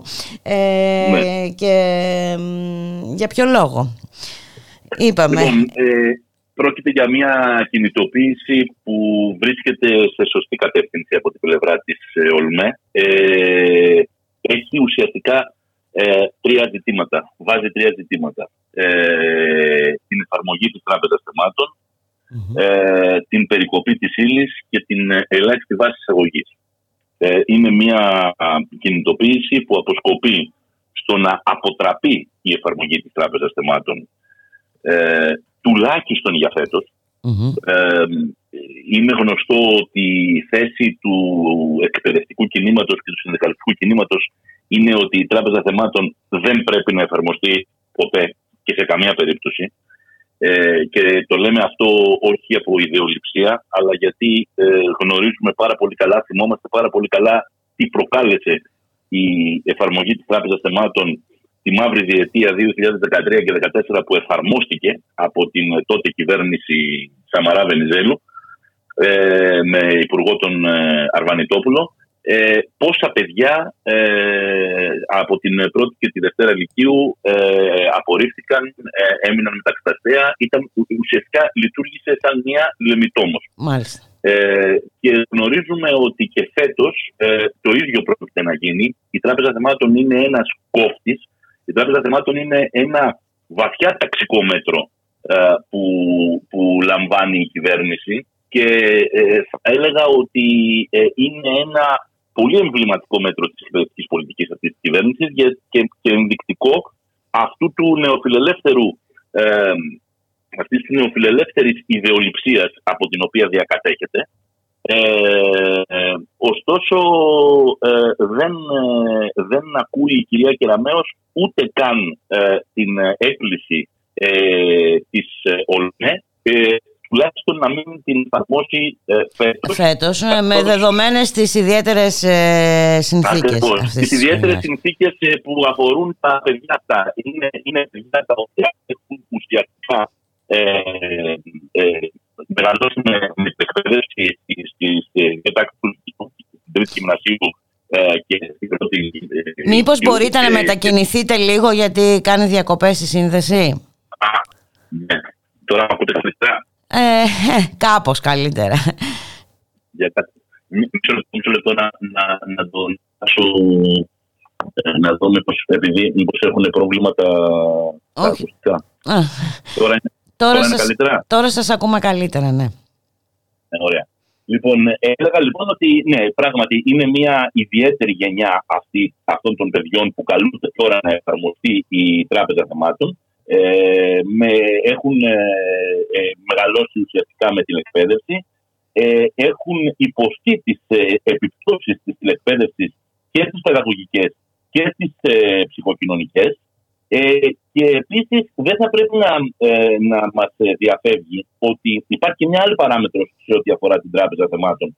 Το γεγονός δηλαδή ότι πολλά τμήματα φέτος υπολειτουργήσαν Δηλαδή, επειδή υπήρχε αυτό το παράλογο πρωτόκολλο του 50% συν 1, mm-hmm. ε, τα τμήματα δεν μπορούσαν να κλείσουν. Να κλείσουν, μάλιστα. Είχαμε όμως πολλά, όμως πολλά παιδιά τα οποία νοσούσαν, ε, με αποτέλεσμα το τμήμα να υπολειτουργεί, ε, η ύλη να μην βγαίνει εξίσου για όλα τα παιδιά και αυτή τη στιγμή τώρα καλούνται ε, όλα τα παιδιά να βρεθούν στο ίδιο σημείο ε, και να δώσουν εξετάσεις με την Τράπεζα Θεμάτων. Ε, να συμπληρώσω επίσης ότι σε πολλές περιπτώσεις υπήρχαν κενά τα οποία καλύφθηκαν πάρα πολύ αργά. Πώς ε, λοιπόν μπορούμε να είμαστε σίγουροι ότι όλα τα, όλα τα σχολεία, όλα τα τμήματα ε, σε ολόκληρη τη χώρα έχουν βγάλει όλη την ύλη και μπορούμε να διακινδυνεύσουμε να βγάλουμε θέματα μέσα από μια ε, κληροτίδα. Όταν ακόμα και ε, Ιανουάριο, Φεβρουάριο και Μάρτιο καλύπτονταν κενά με αναπληρωτές ή με αναπληρωτές COVID ε, τριμήνου. Δηλαδή, ε, ένα τέτοιο εκπαιδευτικό σύστημα το να πας να βάλεις ε, την τράπεζα θεμάτων είναι, είναι, είναι παραλογισμός, πραγματικά. Ε, ε, είναι μόνο... παραλογισμός, είναι όμως ε, αυτή ακριβώς η λογική που λέγατε του νεοφιλελευθερισμού. Ε, και το, το ζητούμενο είναι να κοπούν παιδιά. Να μην μπορούν να, να, να, μην έχουν τη δυνατότητα να δώσουν εξετάσεις. Εξετάσεις. Και αν έχουν τη δυνατότητα να δώσουν εξετάσεις, ε, υπάρχει και η βάση εισαγωγή. Ε, ε, εάν έχουν τη δυνατότητα λοιπόν να δώσουν εξετάσεις, για να πάμε τώρα στη τρίτη τάξη του λυκειου γιατί και η τρίτη τάξη του Λυκειού, που μπορεί να μην έχει τράπεζα θεμάτων, αλλά έχει πανελλήνιες, ε, αντιμετωπίζει το ίδιο ανάγκη το πρόσωπο του, του Υπουργείου, καθώς η Υπουργός Παιδείας αρνείται να περικόψει την ύλη με, την ίδια Ε, δηλαδή είναι παιδιά που έχουν χάσει μαθήματα, είναι παιδιά που έχουν ε, ε, όλα όλο αυτόν τον καιρό ε, λειτουργήσει με τηλεκπαίδευση. Ε, θα μπορούσε λοιπόν η ύλη να περικοπεί. Η κυρία Κεραμέως αντί να περικόψει την ύλη, την αύξησε την ύλη σε ορισμένα μαθήματα. Λοιπόν, και ε, το κερατάκι στην Τούρσα είναι, είναι η, η, η ελάχιστη βάση εισαγωγής που είδαμε πέρυσι, γιατί μέχρι πέρυσι που η ελάχιστη βάση εισαγωγής ήταν ένα θεωρητικό δημιούργημα, ε, όλοι εμείς που φωνάζαμε εναντίον της βάσης εισαγωγή όταν περνούσε ε, μαζί με τον κύριο Θεοδωρικά από το νομοσχέδιο η κυρία Κεραμέως ε, που, που αφορούσε την ε, πανεπιστημιακή αστυνομία και την ελάχιστη βάση εισαγωγή, όλοι εμείς ε, φωνάζαμε τότε και λέγαμε ότι είναι πάρα πολύ επικίνδυνη η ελάχιστη βάση εισαγωγή θα αφήσει πάρα πολλά παιδιά έξω από τα δημόσια πανεπιστήμια. Mm-hmm. Μας επιβεβαίωσαν τα, τα αποτελέσματα ε, του, του Αυγούστου. Ε, Ολόκληρες σχολές, ολόκληρα πανεπιστημιακά τμήματα έμειναν κενά, έμειναν χωρίς φοιτητές, γιατί τα παιδιά δεν κατάφεραν να πιάσουν την ελάχιστη βάση εισαγωγή ε, σε ένα μάθημα, παραδείγματος χάρη, στο σχέδιο για την αρχιτεκτονική της Ξάνθη, που έμεινε χωρίς φοιτητές. Και να θυμίσω εδώ ότι το σχέδιο είναι από τα μαθήματα εκείνα τα οποία η, και, ε, ανήκει στην, στον ευρύτερο κύκλο των μαθημάτων των καλλιτεχνικών, τα οποία η κυρία Κεραμέως τα κατήργησε από το Λύκειο και τα, και τα προσφέρει το Λύκειο μόνο ως ε, μετά, το, μετά το κανονικό ωράριο ε, και όχι για όλα τα παιδιά, όχι σε όλα τα σχολεία. Μάλιστα. Είναι καταργημένα μαθήματα, να θυμίσω. Παρ' όλα αυτά τους βάζουμε ε, ε, ελάχιστη βάση εισαγωγής και κρίνουμε το αν ε, ένα παιδί θα πάει στο πανεπιστήμιο από το πόσο γράφει σε ένα τέτοιο μάθημα, που την διδασκαλία του την έχουμε καταργήσει και ουσιαστικά του λέμε ότι κοίταξε να δεις, για να το δώσεις αυτό το μάθημα θα πας σε ένα ιδιωτικό φροντιστήριο να προετοιμαστείς για το ελεύθερο και το γραμμικό σχέδιο.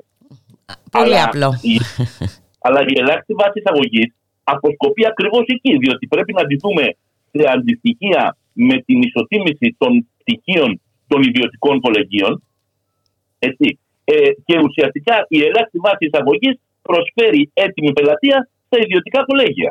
Διότι ο μαθητής ο οποίος ε, δεν έχει γράψει την ελάχιστη βάση εισαγωγής δεν κάνει να σπουδάσει στο, στο δημόσιο πανεπιστήμιο, αλλά εάν έχει τα χρήματα όμως, μπορεί άνετα να πάει στο ιδιωτικό ε, κολέγιο, γιατί η κυρία Κεραμέως τα συμφέροντα αυτού του χώρου εκπροσωπεί και όχι τα συμφέροντα της, της, ε, και όχι την δημόσια εκπαίδευση.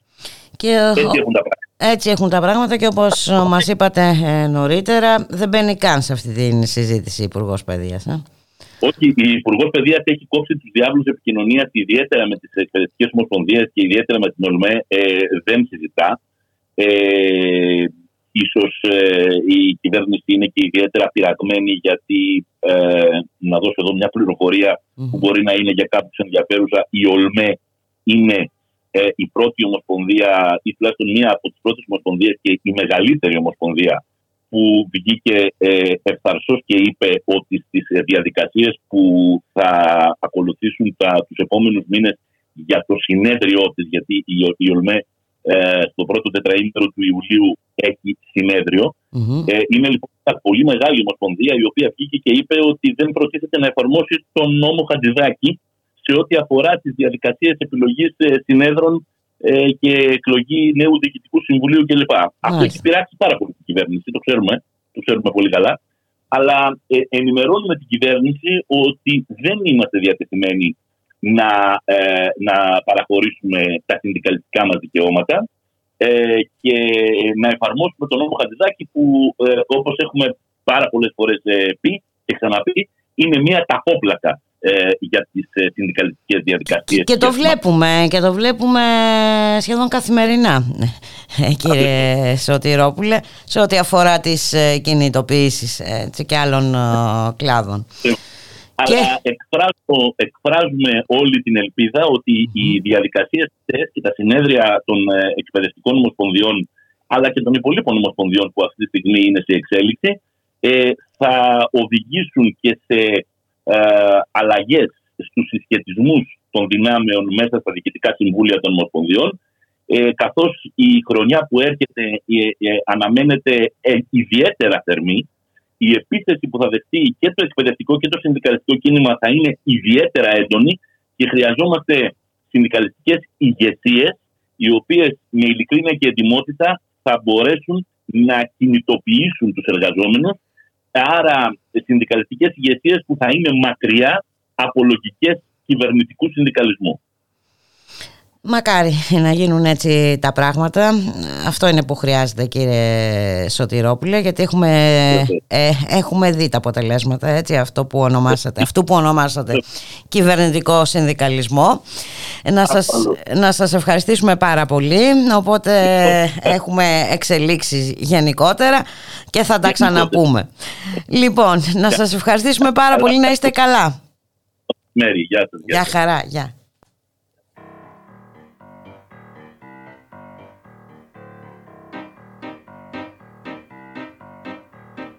Είμαι φτωχός, κουρασμένος, σκυφτός, ανθρωπάκος. Των ταπεινών και των άλλων πουλιών φιλαράκος Για δε μ' αφήνετε ήσυχο, άστε με ήσυχο όλοι. Θέλω να ζήσω ελεύθερος, δίχως ταυτότητα πια για δε μ' αφήνετε ήσυχο, άστε με ήσυχο όλοι. Θέλω να ζήσω ελεύθερος, δίχως ταυτότητα πια. Μια ζωή με κρατάνε κουνάνε με ένα σπάγκο. Λόγια, σχολιά, μέρα νύχτα, δουλειά και στον πάγκο για δε μ' αφήνετε ήσυχο, άστε με ήσυχο όλοι. Θέλω να ζήσω ελεύθερος, δίχως ταυτότητα πια. Για δε μ' αφήνετε ήσυχο, άστε με ήσυχο όλοι. Θέλω να ζήσω ελεύθερος, δίχως ταυτότητα πια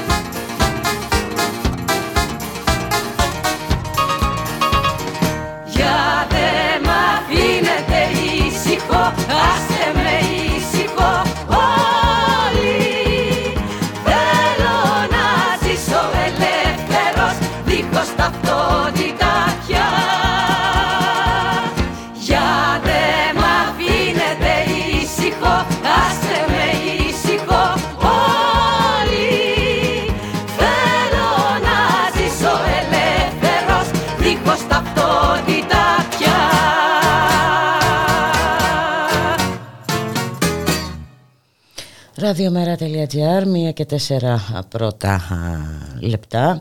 Στον ήχο ο Γιώργος Νομικός, στην παραγωγή Γιάννα Θανασίου Γιώργης Χρήστου, στο μικρόφωνο η Πουλίκα Μιχαλοπούλου και να πάμε να δούμε ε, λίγο ποια είναι η πολιτική ε, του Δημάρχου Αθηναίων ή μάλλον η μη πολιτική ε, Πρασίνου. Ε, σκοπές δέντρων σχεδιάζονται κατά κόρον, τα, τα μεγάλα, οι μεγάλοι σχεδιασμοί του Κώστα Μπακογιάννη για το κέντρο της Αθήνας βλέπουμε που οδήγησαν σε εν ολίγης μιλάμε για χαμένα λεφτά.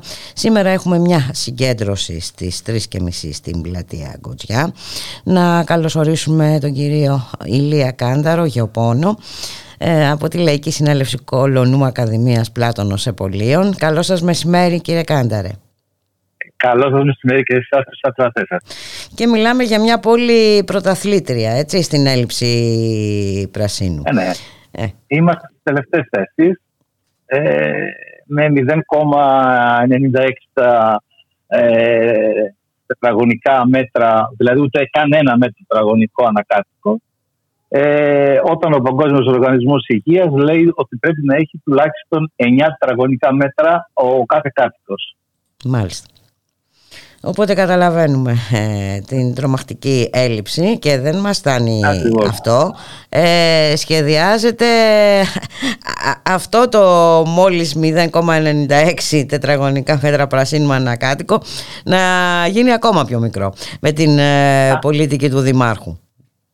Ακριβώς. Και δεν είναι κοπές δέντρων. Εγώ δεν θα έλεγα κοπές δέντρων. Εγώ θα έλεγα καρατομήσεις Γιατί αυτό πραγματοποιείται ε, πραγματοποιείται σε όλους τους Δήμους, ε, σε, όλες, σε όλη τα διαμερίσματα της Αθήνας, αλλά και σε άλλους Δήμους γύρω-γύρω που ζηλέψανε το, ε, την πρωτοβουλία του Μπακογιάννη. Ε, ουσιαστικά τι έχουν κάνει; Έχουν εκχωρήσει ε, σε ιδιωτικές εταιρείες ε, την διαχείριση του πρασίνου της Αθήνας ε, για τρία χρόνια με ξοφρενικά ποσά όπως 35 εκατομμύρια ευρώ ε, για τρία χρόνια. Οι εργολάβοι καλά σκεπτόμενοι από τη δικιά τους τη μεριά καρατομούν τα δέντρα με τέτοιο τρόπο που ουσιαστικά ε, δεν θα χρειαστεί να κάνουν καμία παρέμβαση ε, τα επόμενα χρόνια. Ε, δεν ακολουθούν καμία πρακτική ε, και μιλώντας και σαν γεωπονος δεντρο, δεντροκομική ε, προτύπου του ΕΛΟΤ κτλ. Με αποτέλεσμα να κλαδεύουν άσχετες εποχές, δηλαδή αυτή τη στιγμή κλαδεύουν ε, νεραδιές. Το οποίο είναι ό,τι χειρότερο για την νεραντζία, δηλαδή οι μισές νεραντζίε θα ξεραθούν. Μάλιστα, ε, αν δεν κάνω λάθος, είναι εποχή ανθοφορίας αυτή. Α, α, ακριβώς, ακριβώς. Είναι, είναι εποχή ανθοφορίας. Οι χημοί στο δέντρο τρέχουν ε, οπότε ουσιαστικά δημιουργούμε ε, πύλες για να μπουν παθογόνα μέσα, μήκητε και τα λοιπά και να ξεραθούν τα δέντρα.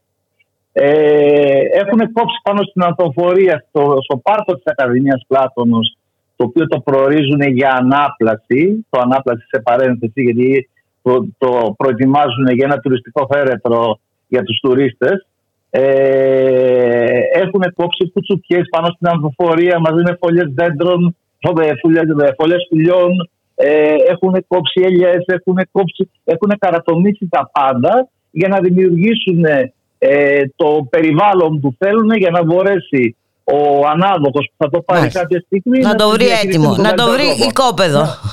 Μάλιστα. Ακριβώς, ακριβώς, ακριβώς, ακριβώς.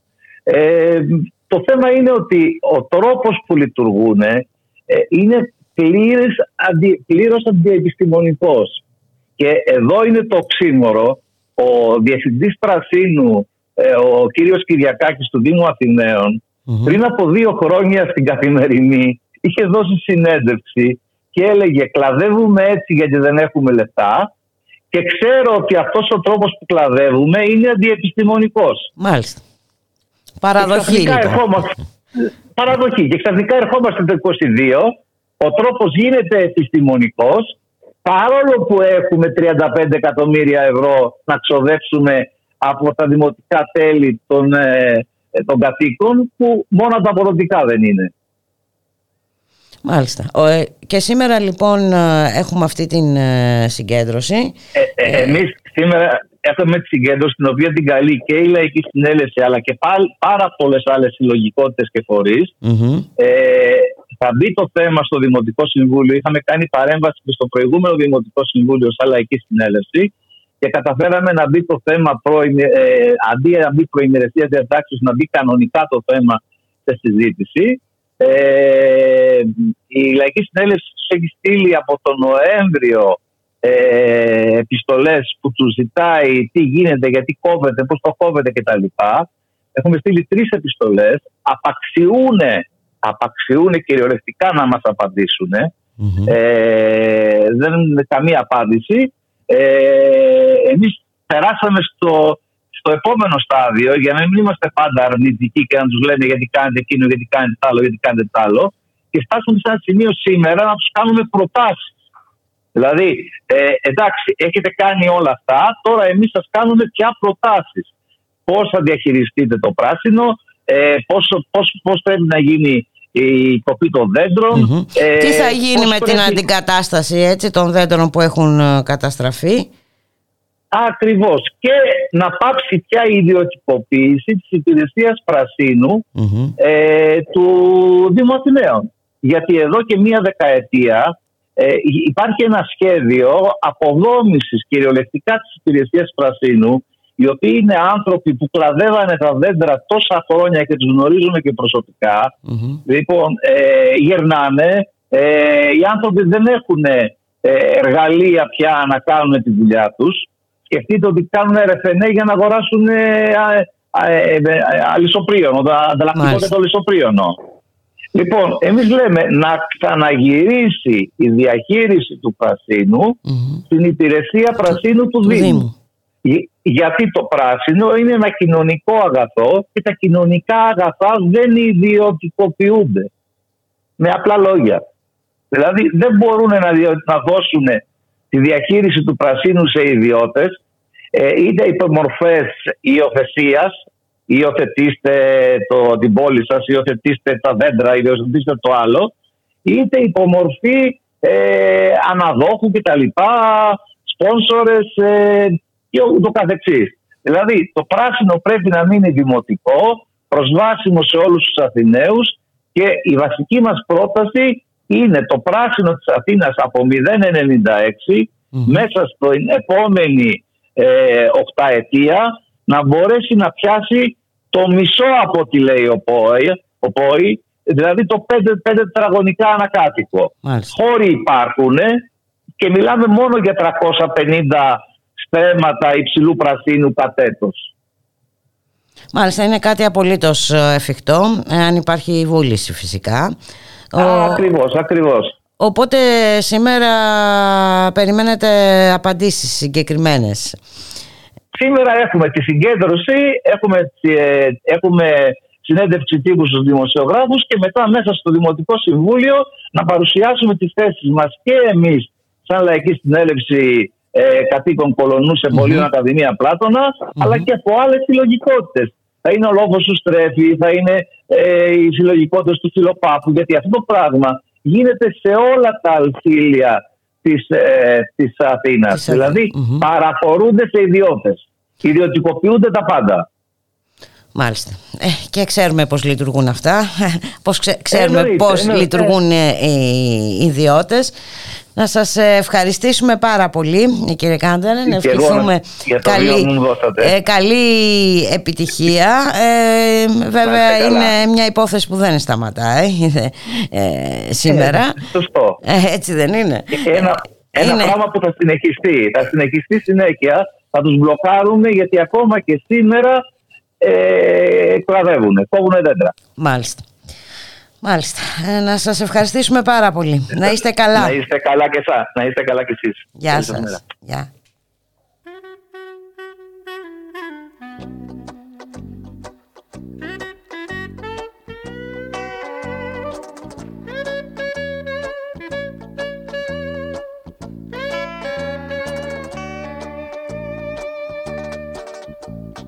Ήταν ένας γάτος μαύρος πονηρός Κάθε που ευράδιαζε ντύνονταν γαμπρός.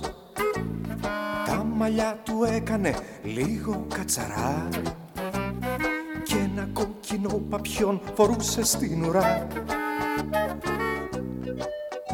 Σε κάθε σπίτι πήγαινε όπου έβλεπε καπνό. Ζητούσε τα κορίτσια δίθεν για σκοπό. Κι αυτές άλλο δεν θέλανε, φορούσαν ειδικά Κάλιο με ένα γάτο παρά με κύλαρα. Μα όπως είπα στην αρχή Ο γάτος πονηρός βόλευε τα κορίτσια και γίνονταν καπνός. Με τόση καρπερότητα Αχ να είχα μια σταλιά γεμίσαν τα ιδρύματα με μπασταρδά γάτια.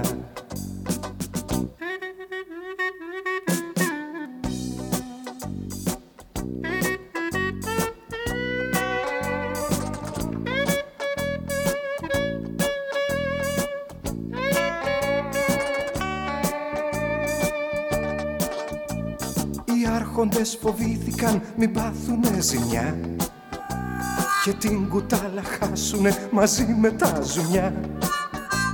Ρε θες να κάνουν κίνημα του γάτου ή καρδί κι ό,τι γλυκά ροκάνιζαν σαν φούσκα να χαθεί. Έτσι αφού σκεφτήκανε βρήκαν το πιο σωστό. Το γάτο να τσακώσουνε σαν μούτρο ανάρχικο. Βγήκε λοιπόν Σεριάννη το χάφι εδώ τσουρμό Αυτοί που αποτελούν τον εθνικό κορμό. Αχ καημένε γατό μου. Την έχεις πια βαμμένη Του έθνους στα λαγωνικά. Στην έχουνε στημένη. Κι όπως το λέω έγινε. Το πιάσανε το αλάνι Τους είδε μαύρους νόμιζε Με φίλους πως θα κάνει.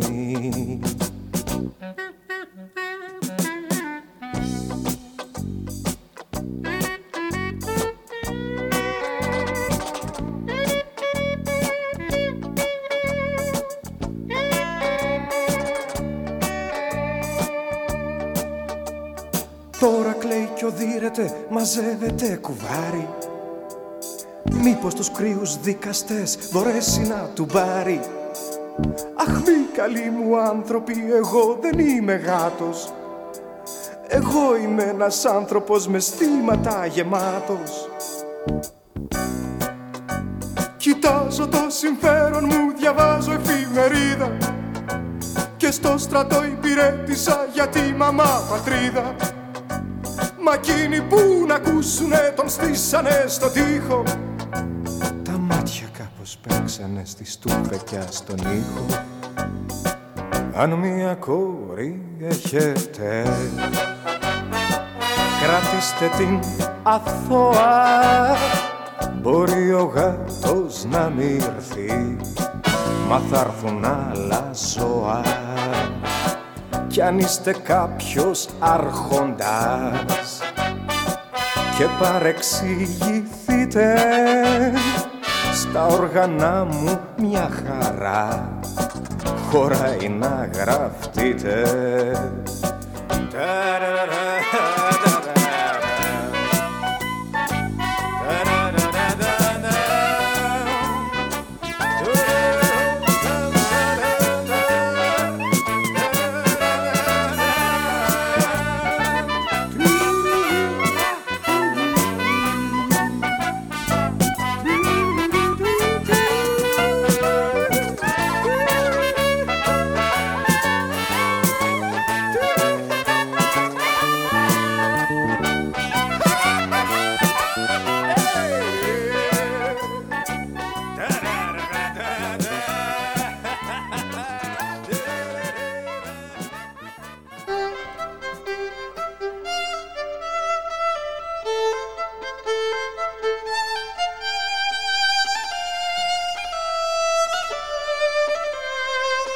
Ραδιομέρα.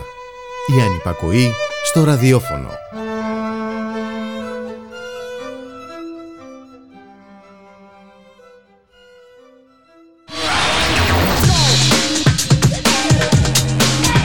Μετά την απαγόρευση. Επιστρέφουμε δίχως απαγορεύσεις και υπαγορεύσεις. Μια εκπομπή νέων για τον πολιτισμό, την κοινωνία, τα κινήματα και την εκπαίδευση με το Θοδωρή Βαρβαρέσο Δρόσο και πολλές και πολλούς καλεσμένους. Από την Τετάρτη 15 Δεκάτου στις 10 το βράδυ και κάθε Παρασκευή στις 6. Μετά την απαγόρευση.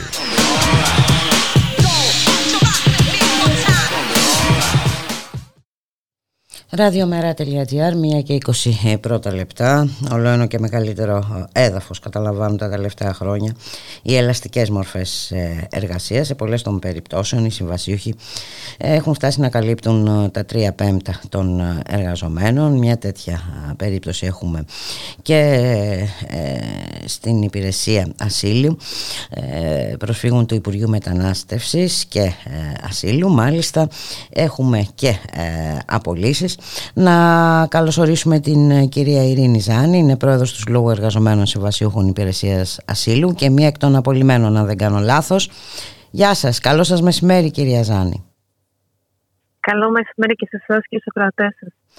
Ε, μιλάγαμε για τις ελαστικές μορφές ε, εργασίας και για τους συμβασιούχους που έχουν φτάσει πλέον να είναι η πλειοψηφία αλλά έχουμε και ε, απολύσεις στην υπηρεσία ασύλου. Για ποιο λόγο κυρία Ζάνη;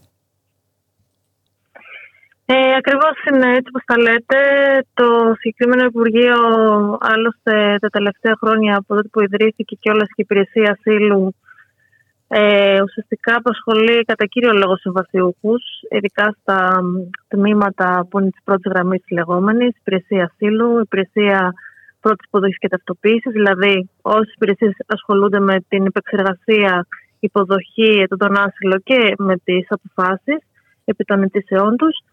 Και ουσιαστικά στηρίζουν και όλο το έργο και το Υπουργείο, γιατί άμα δεν υπήρχαν αυτές τις υπηρεσίες, δεν υπήρχε και ουσιαστικά και το Υπουργείο Μετανάστευσης και ασυλου Ε, και παρόλο που ε, συνεχίζεται αυτή η, η ομοιρία των εργαζομένων, παράλληλα έχουμε και απολύσεις οι οποίες είναι κατάφορα άδικες και εκδικητικές με στόχο ουσιαστικά να πλήξουν τη συνδικαλιστική δράση και να ουσιαστικά να περάσουν και ένα μήνυμα ε, φήμωσης των σωματείων. Οι απολύσεις αυτές ξεκίνησαν ε, το 2020, πριν δύο χρόνια, ε, εξαιρέθηκαν από την ανανέωση ε, 800 συμβασιούχων που αποφάσισε τότε ο κ. Μηταράκης, ο υπουργός, ε, να ανανεώσει υπό τη συμβάση, αλλά εξαίρεσε 17 ανθρώπους, μεταξύ αυτών ε, της δικής μου της σύμβασης, συμβασιούχων που είμαστε και είμαστε οι παλαιότεροι συμβασιούχοι στην υπηρεσία ασύλου αυτή τη στιγμή, οι πιο έμπειροι, οι οποίοι κιόλας έχουμε εκπαιδεύσει και νεότερους συναδέλφους μας και συμβασίους, αλλά και μόνιμους που έχουν έρθει όλα τα υπόλοιπα χρόνια που ήμασταν και εμείς στην υπηρεσία. Δηλαδή, εργαζόμενοι που είμαστε από το 2014 και το 2015. Δηλαδή, τα τελευταία 7-8 χρόνια. Και οι απολύσεις αυτές, ε, οι οποίες ε, ουσιαστικά αντίθηκαν με ένα νομικό, να το πω έτσι, τέχνασμα, ότι δεν έπρεπε να ανανεωθούν για κάποια κολλήματα νομικά. Ε, τα οποία βέβαια κολλήματα δεν υφίστανται γιατί ε, εκ των πραγμάτων εμείς προσληφθήκαμε κανονικά με διαδικασίες που φταίβονταν από το ΑΣΕΠ, δηλαδή δεν ήμασταν ε, αυτό που λέμε από το παράθυρο. Δεν μπήκαμε το παράθυρο, μπήκαμε με νόμιμες διαδικασίες. Ε, νόμιμα και όλα ασκούσαμε τα καθηκόντά μας όλα αυτά τα χρόνια και απλά ήθελαν να ξεκαθαρίσουν, να το πούμε έτσι, από άτομα τα οποία είχαν και μία έτσι. Ε, Συνδικαλιστική δράση. Ναι, ναι, πρώην μέλη διοικητικών συμβουλίων, ε, ουσιαστικά τώρα απομείνα τα ιδρυτικά μέλη του Σωματείου, ε, γιατί είχαν ξεκαθαρίσει με τα υπόλοιπα ιδρυτικά μέλη το 2017, γιατί δεν είναι η πρώτη φορά που γίνονται απολύσεις το 2020, είχαν γίνει άλλες 100 απολύσεις τέλη του 2017. Να μην το ξεχάσουμε κι αυτό. Ε, και πάλι τώρα είμαστε σε μια διαδικασία νέας απόλυσης, καθότι αφού μας εξώθησαν σε ένα δικαστικό αγώνα καθότι δεν μας ανανέωσαν τις συμβάσεις ε, το 2020. Ε, εμείς αποφάσισαμε να κινηθούμε δικαστικά. Οι 14 αρχικά από τους 17 που εξαιρεθήκαμε. Ε, αρχικά με ασφαλιστικά μέτρα που μας δικαίωσαν και γυρίσαμε από τη συνεργασία μας ε, και επασχολούμασταν για περίπου ένα ή ενάμιση χρόνο ε, αναλόγως τώρα τις περιπτώσεις και πάλι σήμερα είμαστε ξανά στην ίδια κατάσταση πριν από δύο χρόνια που αντιμετωπίζουμε νέες απολύσεις. Οι εναπομείνασε πλέον 10 εργαζόμενες από τους 17 τους αρχικα ε, καθότι εκδόθηκαν αποφάσεις ε, επί των αγωγών που ασκήσαμε μαζί με τα ασφαλιστικά μέτρα που δεν μας δικαιώναν συνολικά. Μάλιστα. Ε, σε αυτές τις αποφάσεις είναι πολύ καλό ε, να σταθούμε στην κρίση του δικαστή ότι μίλησε ξεκάθαρα για πωλήσεις, ενώ το Υπουργείο έλεγε το 2020 ότι είναι μια ανανέωση γιατί εμείς καλύπταμε από την αρχή οι και διαρκείς ανάγκες και κάναμε τις δουλειές που κάνανε οι μόνιμοι συναδελφοί μας και συναδέλφισές μας. Πολύ σημαντικό να το πούμε αυτό, ότι είναι απολύσεις και όχι μια ανανέωση. Επιδίκασε αποζημίωση δικαστής, αλλά δυστυχώς πέταξε τον παλάκι στην εξέδρα, λέγοντας ότι είναι πολιτική του Υπουργείου να παρατείνει όποιον θέλει. Το οποίο φυσικά, πέρα από το ότι είναι ε, μια πάρα πολύ αντεργατική σκέψη, και ειδικά στους καιρούς που ζούμε. Ε, Εμείς φυσικά έχουμε στραφεί εναντίον αυτών των αποφάσεων, γιατί φύγουν τα δικαιώματά μας αλλά και όλων των συνοδέλφων μας, και όχι μόνο της υπηρεσίας ασύλου, αλλά και όλων των εργαζομένων που δουλεύουν και στο δημόσιο τομέα και στο ιδιωτικό. Ε, έχουμε στραφεί με έφεση, η οποία θα δικαστεί 17 Μαου, καλώς εχόντων των πραγμάτων, και είμαστε εν εξέλιξη λοιπόν αυτού του νέου δικαστικού αγώνα που έχουμε μπροστά μας. Μάλιστα. Στο μεταξύ όμως ναι. έχουμε απολυθεί. Και έχει σημασία νομίζω να πούμε ότι μεταξύ των απολυμένων είναι και τρεις ε, εγκυμονούσες, έτσι δεν είναι; Είναι τρεις εγκυμονούσες μεταξύ των δελφισών μα που απολύθηκαν. Έχουμε, είχαμε ενημερώσει την διοίκηση πριν μας ενημερώσουν ότι διακόπτουν την εργασία μας και πάλι, ότι πρόκειται για τρία κορίτσια τα οποία βρίσκονται σε κάποιο στάδιο της κοίηση τους. Δυστυχώς η απάντηση που λάβαμε είναι, ήταν τελείως απάνθρωπη ότι καμία εξαίρεση δεν μπορεί να γίνει, ούτε και για αυτές τις τρεις περιπτώσεις. Ε, βέβαια δεν είναι μόνο ε, τα κορίτσια, ήταν και οι άλλες κοπέλες που έχουν επίσης παιδιά μεταξύ ημών. Και όπως καταλαβαίνετε, είναι και πολύ δύσκολες οι συνθήκες που ζούμε πλέον. Με την ακρίβεια, με την κρίση που βλέπουμε ότι ε, θα κρατήσει για πολύ καιρό ακόμα. Δηλαδή είναι μια, ένα πολύ δύσκολο, πολύ δύσκολη συνθήκη αντικειμενικά. Ε, αλλά πέρα από αυτό, καλό θα είναι να τονίσουμε ότι το Υπουργείο μας έχει ανάγκη ε, ναι, όχι μόνο βέβαια, γιατί οι ανάγκες υπάρχουν ε, και όπως είπατε και εσείς ε, είσαστε εργαζόμενοι επί πολλά χρόνια με εμπειρία. Και αυτό πολύ σημαντικό και αυτό όχι μόνο ότι είμαστε μοναδικοί έμπειροι, είναι και πολύ εμπειροί συνάδελφοι μας και συμβασιούχοι που έχουν συνδράμει σε διάφορες θέσεις όλα αυτά τα χρόνια και συνεχίζουν να συνδράμουν. Αλλά το σημαντικό είναι ότι οι ανάγκες συνεχίζονται και πέρα από το ότι είναι διαρκή, συνεχίζονται γιατί δυστυχώς πότε θα υπάρχει προσφυγιά. Δυστυχώς, το ξαναλέω. Ε, και βλέπετε και τις εξελίξεις όλοι τις ζούμε τα τελευταία, τους τελευταίους μήνες τι γίνεται στην Ουκρανία. Ε, δηλαδή και το Υπουργείο έχει ουσιαστικά αλλάξει το σχεδιασμό του λόγω αυτής της εξέλιξης, όπως έχει γίνει και σε άλλες υπηρεσίες αντίστοιχα της Ευρώπης. Ε, αλλά παρόλα αυτά, παρόλο που υπάρχουν αντικειμενικά συνθήκες, υπάρχουν ε, οι, οι ανάγκες, οι πολλαπλές ανάγκες. Υπάρχει φοβερή υποστελέχωση, παρόλο που δεν το ομολογουν και υπάρχει κόσμος ουσιαστικά που έχει ανάγκη για δουλειά αποφασίζουν να πετάξουν ξανά έξω δέκα άτομα. Και μάλιστα ε... να πούμε ότι αυτό έχει και επιπτώσεις ε, σε, στη διαδικασία χορήγησης ασύλου, έτσι. Σίγουρα, έχει σίγουρα επιπτώσεις και στους ανθρώπους ε, που κάνουν αιτήσεις και περιμένουν μια απάντηση. Σίγουρα, ναι, γιατί ε, σχεδόν η πλειονότητα ημών ήμασταν χειρίστριες υποθέσεων ασύλου, δηλαδή ε, οι υπάλληλοι που ουσιαστικά βγάζαμε αποφάσεις επί των ετοιμάτων. Οπότε σίγουρα οι υποθέσεις αυτές θα πάνε πίσω κι άλλο.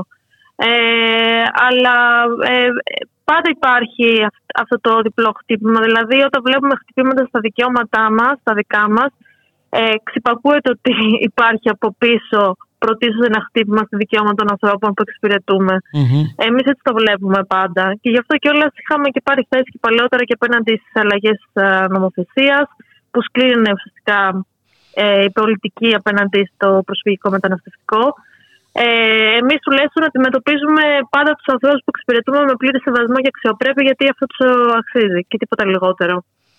Τώρα τι θα κάνετε στην ε, συνέχεια κυρία Ζάνη, έχετε αυτήν την ε, δικαστική εκκρεμότητα ε, μέσα στο μήνα; Ναι, υπάρχει το εφετείο τώρα που έχουμε μπροστά μας που ε, είπαμε ότι θα το πλαισιώσουμε και με ένα τέλος πάντων έτσι μήνυμα που να περάσουμε και προς άλλα σωματεία και προς τη διοίκηση ότι οι αγώνες δεν είναι μονοδικαστικοί. Ε, θα κάνουμε και κινητοποίηση, έχουμε σχεδιάσει για την επόμενη και σίγουρα αν τυχόν δεν ε, πάρουμε τις απαντήσεις που θέλουμε για ακόμη μια φορά και δεν ουσιαστικά πάρουν πίσω αυτή τη στάση τους στην εκδικητική, θα συνεχίσουμε ε, με περαιτέρω κλιμάκωση. Να σας ευχαριστήσω πάρα πολύ, να σας ε, ευχηθώ καλή επιτυχία. Καλούς αγώνες κυρία Ζάνη. Να είσαστε καλά. Να είστε καλά. Καλή συνέχεια. Γεια σας.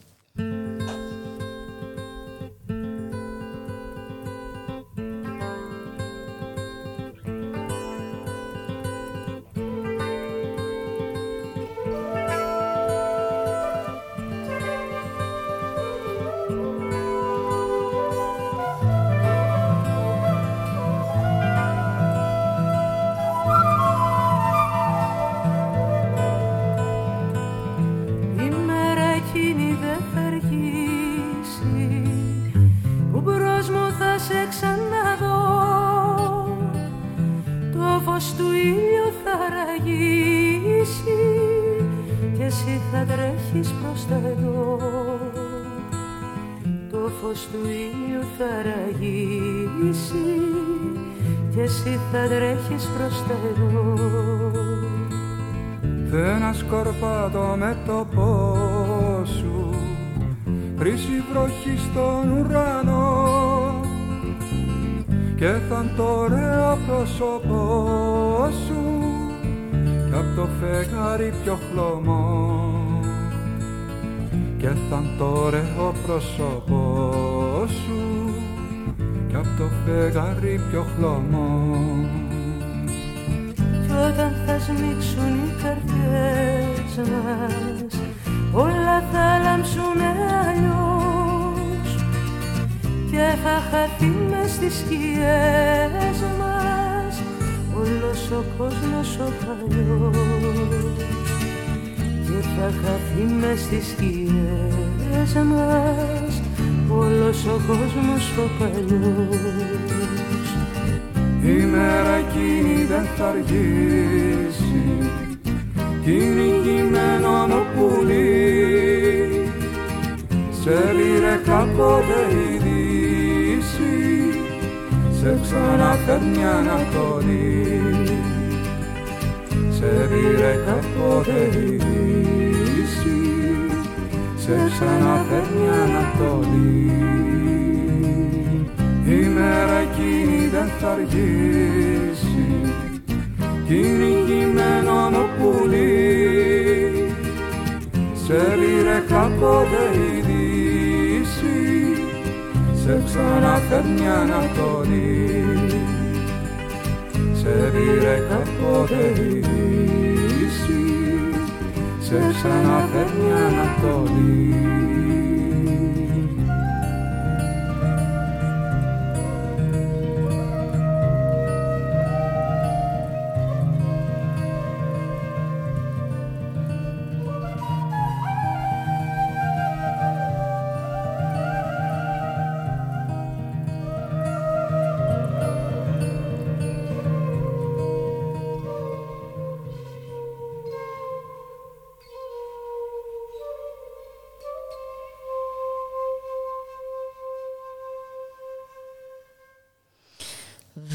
Μία και 34 πρώτα λεπτά. Είστε συντονισμένοι στο radiomera.gr στον ήχο Γιώργος Νομικός, στην παραγωγή Γιάννα Θανασίου Γιώργης Χρήστου στο μικρόφωνο η Μπουλίκα Μιχαλοπούλου και σήμερα στον Άριο Πάγο ε, εκδικάστηκε η αίτηση ανέρεσης της ε, απόφασης του εφετείου που παραχώρησε σε 17 ιδιώτες στο χώρο οάσης ε, πολιτισμού, αθλητισμού και αναψυχής ε, εκεί στον λόφο ε, Κοπανά. Να καλωσορίσουμε τον κύριο Τάσο Μαυρόπουλο επικεφαλής της Δημοτικής Παράταξης Ριζοσπαστική Ενωτική Κίνηση Βύρονα. Καλό σας μεσημέρι κύριε Μαυρόπουλε Καλό σας μεσημέρι κυρία Μιχαλοπούλου και ευχαριστώ πολύ για την πρόσκληση. Εμείς ευχαριστούμε που ανταποκριθήκατε. Είναι μια υπόθεση που έχει μεγάλη σημασία. Έτσι. Ε, μιλάμε για ένα χώρο 104 ε, στρεμάτων. Κοιτάξτε να δείτε, είναι μια απόφαση που έχει τεράστια σημασία. Δεν αφορά μόνο το χώρο των 104 στρεμάτων που βρίσκονται οι εγκαταστάσεις εκεί, το θέατρο Άννα Συνοδεινού, ε, τα άστρα που είναι κέντρο αναψυχής, τα γήπεδα 5x5 και συνολικότερα θα επηρεάσουν ένα χώρο πολιτικού και, ε, πολιτισμού και αθλητισμού και αναψυχής αλλά αφορά το σύνολο του λόφου Γιατί δυστυχώς ε, αν αυτή η απόφαση του εφετείου παραμείνει εκεί μέσα το σκεπτικό της απόφασης αναφέρει για ένα λόφο ξεκομμένο από τον ορεινό όγκο του ημιτού ε, για ένα λόφο ο οποίος δεν είναι δασικός, δηλαδή πράγματα που αναφέρονται που είναι ε, πέρα από την πραγματικότητα, από αυτό που είναι και ισχύει. Και όπως καταλαβαίνετε μια τέτοια απόφαση ε, δεν θα έχει μόνο τεράστιες επιπτώσεις οικονομικές, πολιτιστικές, ε, και όχι μόνο θα παραδοθεί ένας ελεύθερος χώρος σε ιδιώτες αλλά με το ίδιο σκεπτικό μπορεί να προχωρήσουν από χαρακτηρισμοί δασικών εκτάσεων ευρύτερων του λόφου κοπανά σε όλη την επικράτεια. Μάλιστα. Όπως καταλαβαίνετε λοιπόν ο αγώνας μας ε, κορυφώνεται. Ε, αυτή τη στιγμή ενέργεια στον, Άγιο, στον Άριο Πάγο αφορά τη νομική αρτιότητα της αποφασης και μας η πεποίθησή μας και ο στόχος μας είναι μαζί με τους πολίτες του Βύρονα, μαζί με τα κινήματα, τους φορείς του Βύρονα να συνεχίσουμε αυτό τον αγώνα γιατί με μια δικαστική απόφαση και υπέρ μας αν θέλετε να είναι δεν λύγει το θεμα γιατί δεν λέει τίποτα μια δικαστική απόφαση. Αν δεν υπάρξει οριστική και αμετάκλητη παραχώρηση του λόφου κοπανά στο δημόσιο για τις αλαϊκές ανάγκες και στη συνέχεια στο Δήμο. Εκεί πέρα λοιπόν είναι και η κριτική, η δική μας αμπαράταξη και κάποιων άλλων παρατάξεων της αριστερας όπου εστιάζουμε το ζήτημα ότι σήμερα δεν θα έπρεπε να βρισκόμαστε στον Άριο Πάγο στην ανέρεση αλλά θα έπρεπε όλα τα προηγούμενα χρόνια με πολιτική απόφαση και νομοθετική κατοχύρωση να έχει παραχωρηθεί όλος αυτός ο Δήμος και να έχει προστατευτεί όλος αυτός ο χώρος στο δημόσιο και στο Δήμο και να έχει προστατευτεί ο δασικός και δημόσιος χαρακτήρα χαρακτήρας του λόφου Κοπανά. Ε, το, ε, το θέμα είναι λοιπόν είναι απαραίτητη μια νομοθετική ρύθμιση έτσι, με την οποία το δημόσιο θα παραχωρεί τις συγκεκριμένες εκτάσεις στους Δήμους. Οπωσδήποτε. Ότι αυτή η έκταση θα χαρακτηρίζεται δημόσια εν πάση περιπτώσει, δημόσια δασική το συνολο του λόφου Κοπανά και στη συνέχεια αφού με αυτό προστατεύεται ο δασικός χαρακτήρας να γίνει η παραχώρηση στη συνέχεια στους Δήμους που εφάπτονται στο λόγο Κοπανά όπως είναι ο Δήμος Βύρονα και ο Δήμος Δάφνης Ημιτού. Μάλιστα. Ε, έχει σημασία όμως να πούμε ότι αυτός, ε, αυτή η απόφαση του εφετείου ε, αναγνωρίζει τίτλους ε, που χρονολογούνται επί εποχής της Οθωμανικής Αυτοκρατορίας. Έχει και αυτό τη σημασία του, έτσι, σε αυτούς τους 17 ιδιώτες φερόμενους ως ιδιοκτήτες της έκτασης. Έχει, έχει τεράστια σημασία ε, και όπως εσείς θα ξέρετε είστε έμπειροι δημοσιογράφος ε, έχετε την πληροφόρησή σας ότι αρκετές δεκαετίες έτσι, από, από πολύ παλιά οι δημόσιες γενικά ήταν στο έλεος όσων είχαν τη δυνατότητα να τις ιοκιοποιηθούν και τη δυνατότητα να νομοθετούν ή να βγάζουν δικαστικές αποφάσεις σύμφωνα με τα δικά τους συμφέροντα. Η εκτίμησή μας και μας είναι ότι κάτι τέτοιο έγινε, διαφορετικά δεν δικαιολογείται με δεδομένο ότι από το 1979 και μετά, εκεί που υπήρχαν τα παλιά λατομεία της εργανη με κινητοποιήσεις των, ε, του λαού του Βύρονα και του ημιτού, με επικεφαλής τους κομμουνιστές δήμαρχους Φατσία και Νικολαίδη από το 79 μέχρι και το 84 έγιναν κινητοποιήσεις και τελικά αυτός ο χώρος όλος παραχωρήθηκε και μετατράπηκε σε, ένας χώρος, σε ένα χώρο πολιτισμού και αθλητισμού. Που έχει φιλοξενήσει και έχει φιλοξενήσει ε, χιλιάδες καλλιτέχνες ε, ναι. από όλο τον κόσμο ε, αθλητικές ε, παραστάσεις ε, και το φεστιβάλ ε, στη σκιά των βράχων το πρώτο φεστιβάλ που έγινε ήταν το 1987 και το 1989 πλέον καθιερώθηκε ο θεσμος Στη συνέχεια από τότε είχαμε ότι φτιάχνει και το θέατρο, το μικρότερο θεατράκι Άννα Συνοδεινού, ότι έγιναν οι αθλητικοί χώροι των γηπέδων τα 5x5, έγινε ο χώρος ε, που φιλοξενεί τα άστρα για πολιτιστικές εκδηλώσεις ε, και διάφορες άλλες δραστηριότητες. Και το ερώτημα είναι ότι μετά από 30 χρόνια, 35 χρόνια έχουμε αυτή την απόφαση του εφετειου όταν μάλιστα πρωτόδικα ήταν υπέρ των Δήμων ε, Βύρονα και Δάφνη Σιμητού όπου πρωτόδικα ήταν το 2016. Μάλιστα. Έτσι. Ε, και σας λέω πάλι ότι υπάρχει Ναι, γιατί έχει σημασία να τα θυμίζουμε αυτά.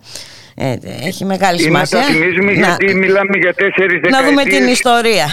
Ανελιπούς πολιτιστικής δραστηριότητας σε αυτό το χώρο και σε ένα χώρο ε, όπου η προέκτασή τους η προέκτασή του είναι δασικός χώρος και αυτή τη στιγμή αποχαρακτηρίζεται. Μάλιστα. Και το τι θα γίνει αν είναι περάσει η απόφαση του, του Μεγάλος ο κίνδυνος. Είναι ενδεικτικό να σας πω ότι οι 17 ιδιώτες οι οποίοι διεκδικούν την έκταση και αυτό χαρακτηρίζονται, αυτό προσδιορίζονται, εν πάση περιπτώσει, ε, ως ιδιοκτήτες, τον ε, Σεπτέμβρη του 2021 έκαναν αντιπρόταση στους Δήμους Βύρονα και Δάφνη Σιμητού ότι από αυτή την έκταση δεν έχουν καμία αξίωση αν οι Δήμοι τους δώσουν το 19% αυτής της έκτασης, δηλαδή 20 στρέμματα που θα είναι καθαρά άρτια και οικοδομήσιμα. Α, μάλιστα. Οπότε καταλαβαίνετε από πριν είναι τελεσιδική συσκευή ποιος είναι ο στόχος και τι πρόκειται να γίνει όλη αυτή η τεράστια έκταση του λόφου Κοπανά. Που επειδή όλοι στην Αθήνα κινούμαστε και λίγο πολύ έχουμε περάσει από την Κατεχάκη, mm-hmm. όπως κατευθυνόμαστε από την Κατεχάκη προς Ηλιούπολη, είναι όλο το κομμάτι δεξιά από το Κατεχάκη. Δηλαδή εκεί που βλέπουμε τα σειρματοπλέγματα, όλη αυτή η τεράστια έκταση που είναι το μπαλκόνι της Αττικής ας το πούμε και βλέπεις και δεν, έχουμε, και, και δεν έχουμε και πολλά. Ε. Έτσι ακριβώς. Και σας λέω ότι αυτό είναι ενδεικτικό για το ότι πρόκειται να γίνει εκεί πέρα.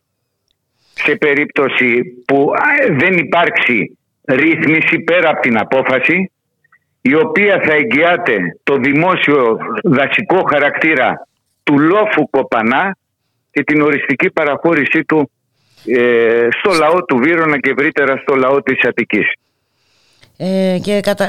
είναι τρομακτικό να αναλογιστούμε τις συνέπειες έτσι, ε, στην περίπτωση που παραχωρηθεί αυτή η έκταση σε ιδιώτες. Έχουμε ε, πρώτα απ' όλα νέα οικοπαιδοποίηση ε, έχουμε αποκλεισμό ε, των κατοίκων από εκδηλώσεις από έτσι, Ακριβώς αυτό είναι ναι. να σας πω και κάτι ότι ε, και λύση να βρεθεί, να παλωτριωθεί, εν πάση περιπτώσει, αν χαθεί, λέμε τώρα το δικαστήριο, το κομμάτι εκεί πέρα στους ιδιώτες ε, και να παραδοθεί ε, για χρήση στους δημους η περιβαλλοντική καταστροφή η οποία θα υπάρξει θα είναι τεράστια. Πέρα το ότι θα χαθεί ο συνολικότερος χαρακτήρας του λόφου Κοπανά και όλων των εγκαταστάσεων πολιτισμού και αθλητισμού που υπάρχουν. Βέβαια. Ε, και, και μάλιστα σε μια Αθήνα πρωταθλήτρια στην έλλειψη πρασίνου. Στην έλλειψη πρασίνου με δεδομένο ότι έχουμε περίπου το 1 τέταρτο πρασίνο, ένα τετραγωνικό μέτρο που θα έπρεπε να έχουμε, έτσι. Ναι, ναι. Σε σχέση με τις άλλες πρωτεύουσες της Ευρώπης. Ναι, είχαμε σχετική συζήτηση και νωρίτερα ναι, για τις κινητοποίησεις ε, ε, από τους κατοίκους εκεί σε Κολονών, Ακαδημία Πλάτωνος και σε Πολίων. Ε, εντάξει, το σχέδιο αυτής της ε, κυβέρνησης είναι ιδιωτικοποίησης παντού. Έτσι, οι ιδιώτες προφανώς το... δεν ενδιαφέρονται για τη ζωή μας αλλά για τα κέρδη το περιβάλλον, τους. Το περιβάλλον είναι άλλος, άλλος ένας τομέας κερδοφορίας για τους λίγους και τους δυνατούς και τους ισχυρούς και με βάση τα συμφέροντα αυτών νομοθετεί η σημερινή κυβέρνηση σε συνέχεια της προηγούμενης. Έτσι και αν δεν υπάρξει η κινητοποίηση και ευαισθητοποίηση γενικά των κατοίκων και των φορεων συνολικότερα στην ευρύτερη περιοχή και όπου ε, υπάρχει δασικό περιβάλλον για την προστασία του ε, τα ιδιωτικά συμφέροντα, το μεγάλο κεφάλαιο θα μπουν μέσα για να μπορέσουν να αυξήσουν τα κέρδη τους. Είναι δεδομένα τα πράγματα. Είναι, δεδομένα, είναι, γνωστά, τα έχουμε είναι δει. υποθετικό, είναι κάτι το οποίο βλέπουμε στην καθημερινότητά μας. Έτσι ακριβώς είναι Δεν κύριε είναι κάτι συνωμοσιολογικό ή υποθετικό, εν πάση περιπτώσει, που το λένε κάποιοι κινδυνολόγοι προσπαθώντας να βρουν εχθρούς. Είναι μια πραγματικότητα την οποία τη ζούμε δεκαετίες και κοιτάξτε που έχουν φτάσει ναι, τα βουνά και, μας και, και βλέπουμε και τα αυτά που αποτελέσματα. υπάρχουν Στην Αττική και Έτσι. βλέπουμε τα αποτελέσματα. Έτσι ακριβώς είναι. Οπότε δεν μπορούμε να αφήσουμε τώρα να φύγει και ό,τι έχει ε, απομείνει αυτό το ελάχιστο που έχει ε, απομείνει Εννοείται. κύριε Μαυρόπουλη. Είχε σήμερα κόσμο στον Άριο Πάγο; Κοιτάξτε να δείτε, ο Δήμος ε, Βύρονα έκλεισε, δεν λειτουργούσαν οι υπηρεσίες, από- λειτουργούσαν μόνο οι υπηρεσίες που είχαν, ε, ε, που είχαν κοινωνική εποπτεία, ας το πούμε. Είχαν κατέβει εργαζόμενοι, είχαμε κατέβει όλες οι δημοτικές παρατάξεις, είχαν κατέβει κάποιοι βουλευτές ε, ε, του Ελληνικού Κοινοβουλίου και είχαν κατέβει και εκπρόσωποι από την περιφέρεια και κάποιοι φορείς. Ήταν μια ικανοποιητική κινητοποίηση, η οποία κινητοποίηση δυστυχώς σας λέω και πάλι, πήγαμε όλοι μαζί σε αυτή την κινητοποίηση, αλλά δεν αναιρεί την κριτική που έχουμε ασκήσει για τη μέχρι τώρα στάση και του ελληνικού δημοσίου, που δεν το παραχώρησε από μόνο του, αλλά και των δημοτικών αρχών των προηγούμενων δεκαετιών και ιδιαίτερα της σημερινής δημοτικής αρχής, που δεν διεκδίκησαν πολιτικά, δεν κατέθεσαν το αίτημα στις κυβερνήσεις, δεν επεδίωξαν να έχει γίνει αυτή η οριστική κατοχήρωση. Και φτάσαμε σε αυτό το σημείο με αποτέλεσμα να διακυβεύονται όλα αυτά τα πράγματα που είπαμε προηγουμένως. Τίποτα όμως δεν ε, τελειώνει οριστικά, ε, δεν υπάρχουν Τίποτα δεν ευθείες τελειώνει γραμμές. οριστικά Ε, και τα πάντα κατακτιούνται. Αυτό έχουμε να πούμε εμείς. Και Έτσι θα είναι. πρέπει σε αυτή τη διαδικασία οι κάτοικοι να είναι στην πρώτη γραμμή, όχι να μόνο. απαιτήσουν Και το όχι αυτονόητο μόνο. για τη ζωή τους. Έτσι Και όχι ακριβώς και μόνο, όχι ναι. μόνο της περιοχής. Έτσι είναι η Και όχι μόνο υπόθεση της περιοχής, όλων βέβαια. των κατοίκων ε, αυτής της πόλης. Να σας ευχαριστήσουμε πάρα πολύ για τη συνομιλία κύριε Μαυρόπουλε. Να Και είσαστε εγώ καλά. σας ευχαριστώ και σας ευχαριστούμε που φιλοξενείτε τα τέτοια ζητήματα τα οποία δυστυχώς στα κυρίαρχα μέσα μαζικής ενημέρωσης Όπως και πολλά άλλα. ούτε τα αγγίζουν. Όπως και πολλά άλλα. Ακριβώς αυτό. Κύριε Μαυρόπουλε, να είστε καλά. Να είστε καλά. Να είστε καλά και εσείς ευχαριστώ. Γεια χαρά, καλή συνέχεια.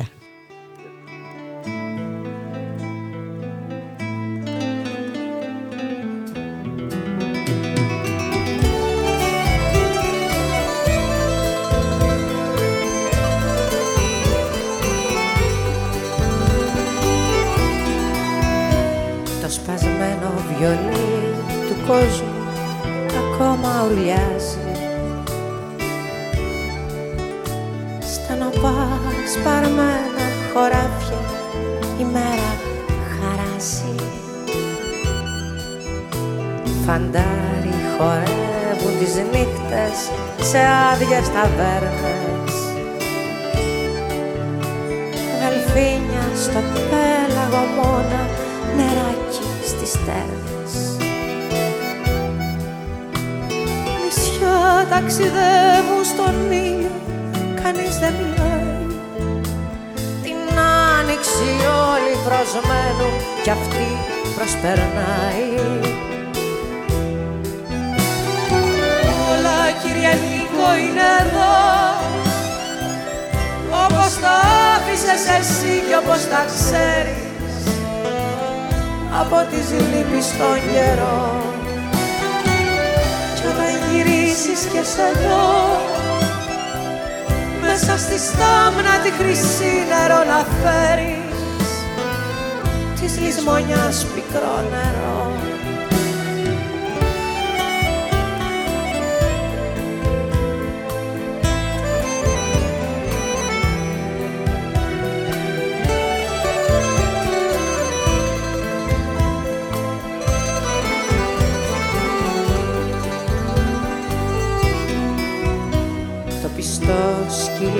της Ιθάκης στα πόδια σου κλαίει.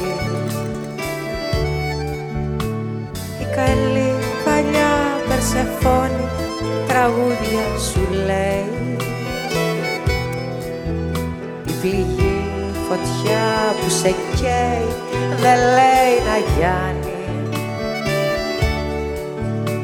Το πικρό το όνειρο φταίει του αδερφού μακριγιάννη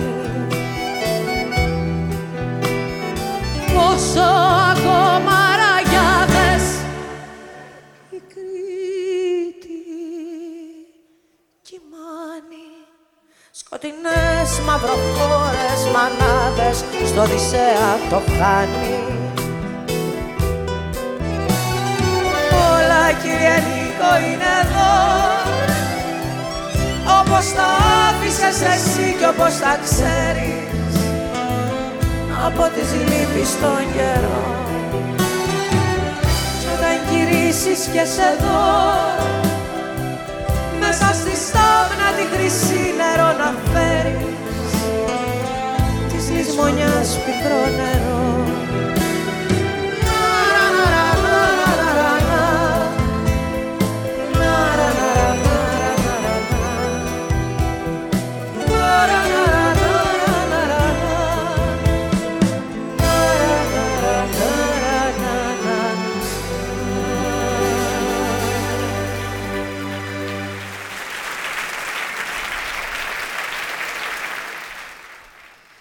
Το είπαμε και χθες, θα το ξαναπούμε και σήμερα γιατί έχει πολύ μεγάλη σημασία.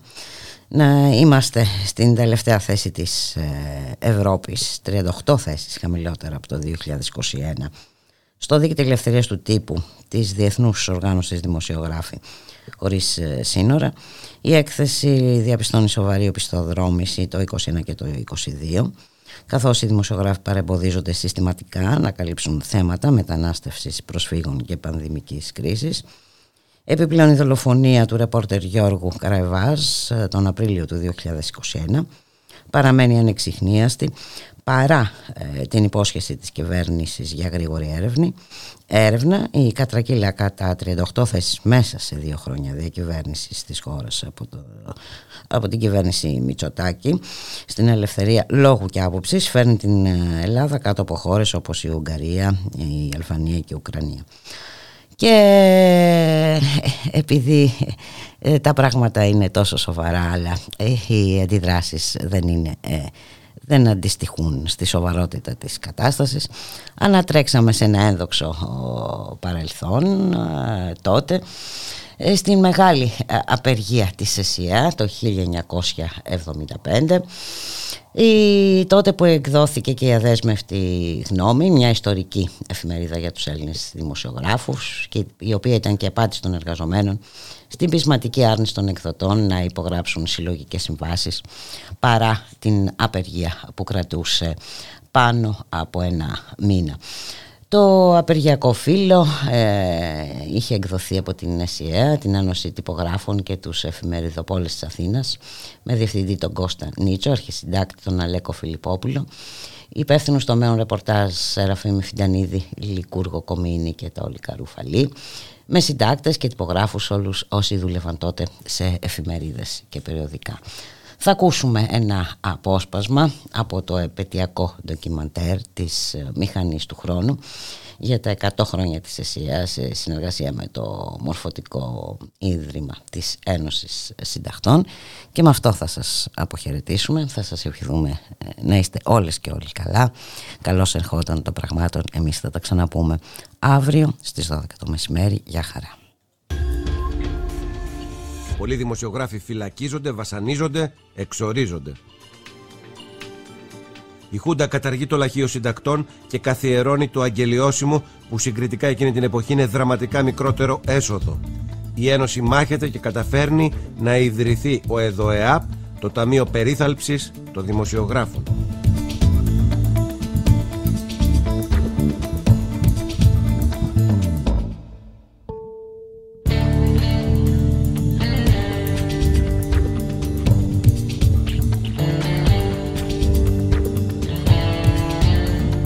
Μετά τη Χούντα οι προκλήσεις αλλάζουν. Το 1975 η ΕΣΥΑ κήρυξε την πιο δυναμική απεργία στην ιστορία της. Συνέπεια της χουντικής διαφθοράς, τα ως τότε δημοσιογραφικό εκδοτικό κατεστημένο εκπίπτει σε καθαρά επιχειρηματικό. Οι εκδότες αυξάνουν τον πλούτο τους σε βάρος των συντακτών. Για το οικονομικό τους κέρδος θυσιάζουν και την καθαρή ενημέρωση και την αντικειμενική αλήθεια των ειδήσεων. Παραποιώντας ή και παραλείποντας οτιδήποτε δεν τους συμφέρει. Η Ένωση Συντακτών απαντά θαυμαστά. Στις 28 του Απρίλη του 1975 κατεβαίνει σε απεργία που αργότερα την κάνει διαρκείας όχι μόνο για την αύξηση των αποδοχών και τη βελτίωση των Πολλοί δημοσιογράφοι φυλακίζονται, βασανίζονται, εξορίζονται. Η Χούντα καταργεί το λαχείο συντακτών και καθιερώνει το αγγελιώσιμο που συγκριτικά εκείνη την εποχή είναι δραματικά μικρότερο έσοδο. Η Ένωση μάχεται και καταφέρνει να ιδρυθεί ο ΕΔΟΕΑΠ, το Ταμείο Περίθαλψης των Δημοσιογράφων.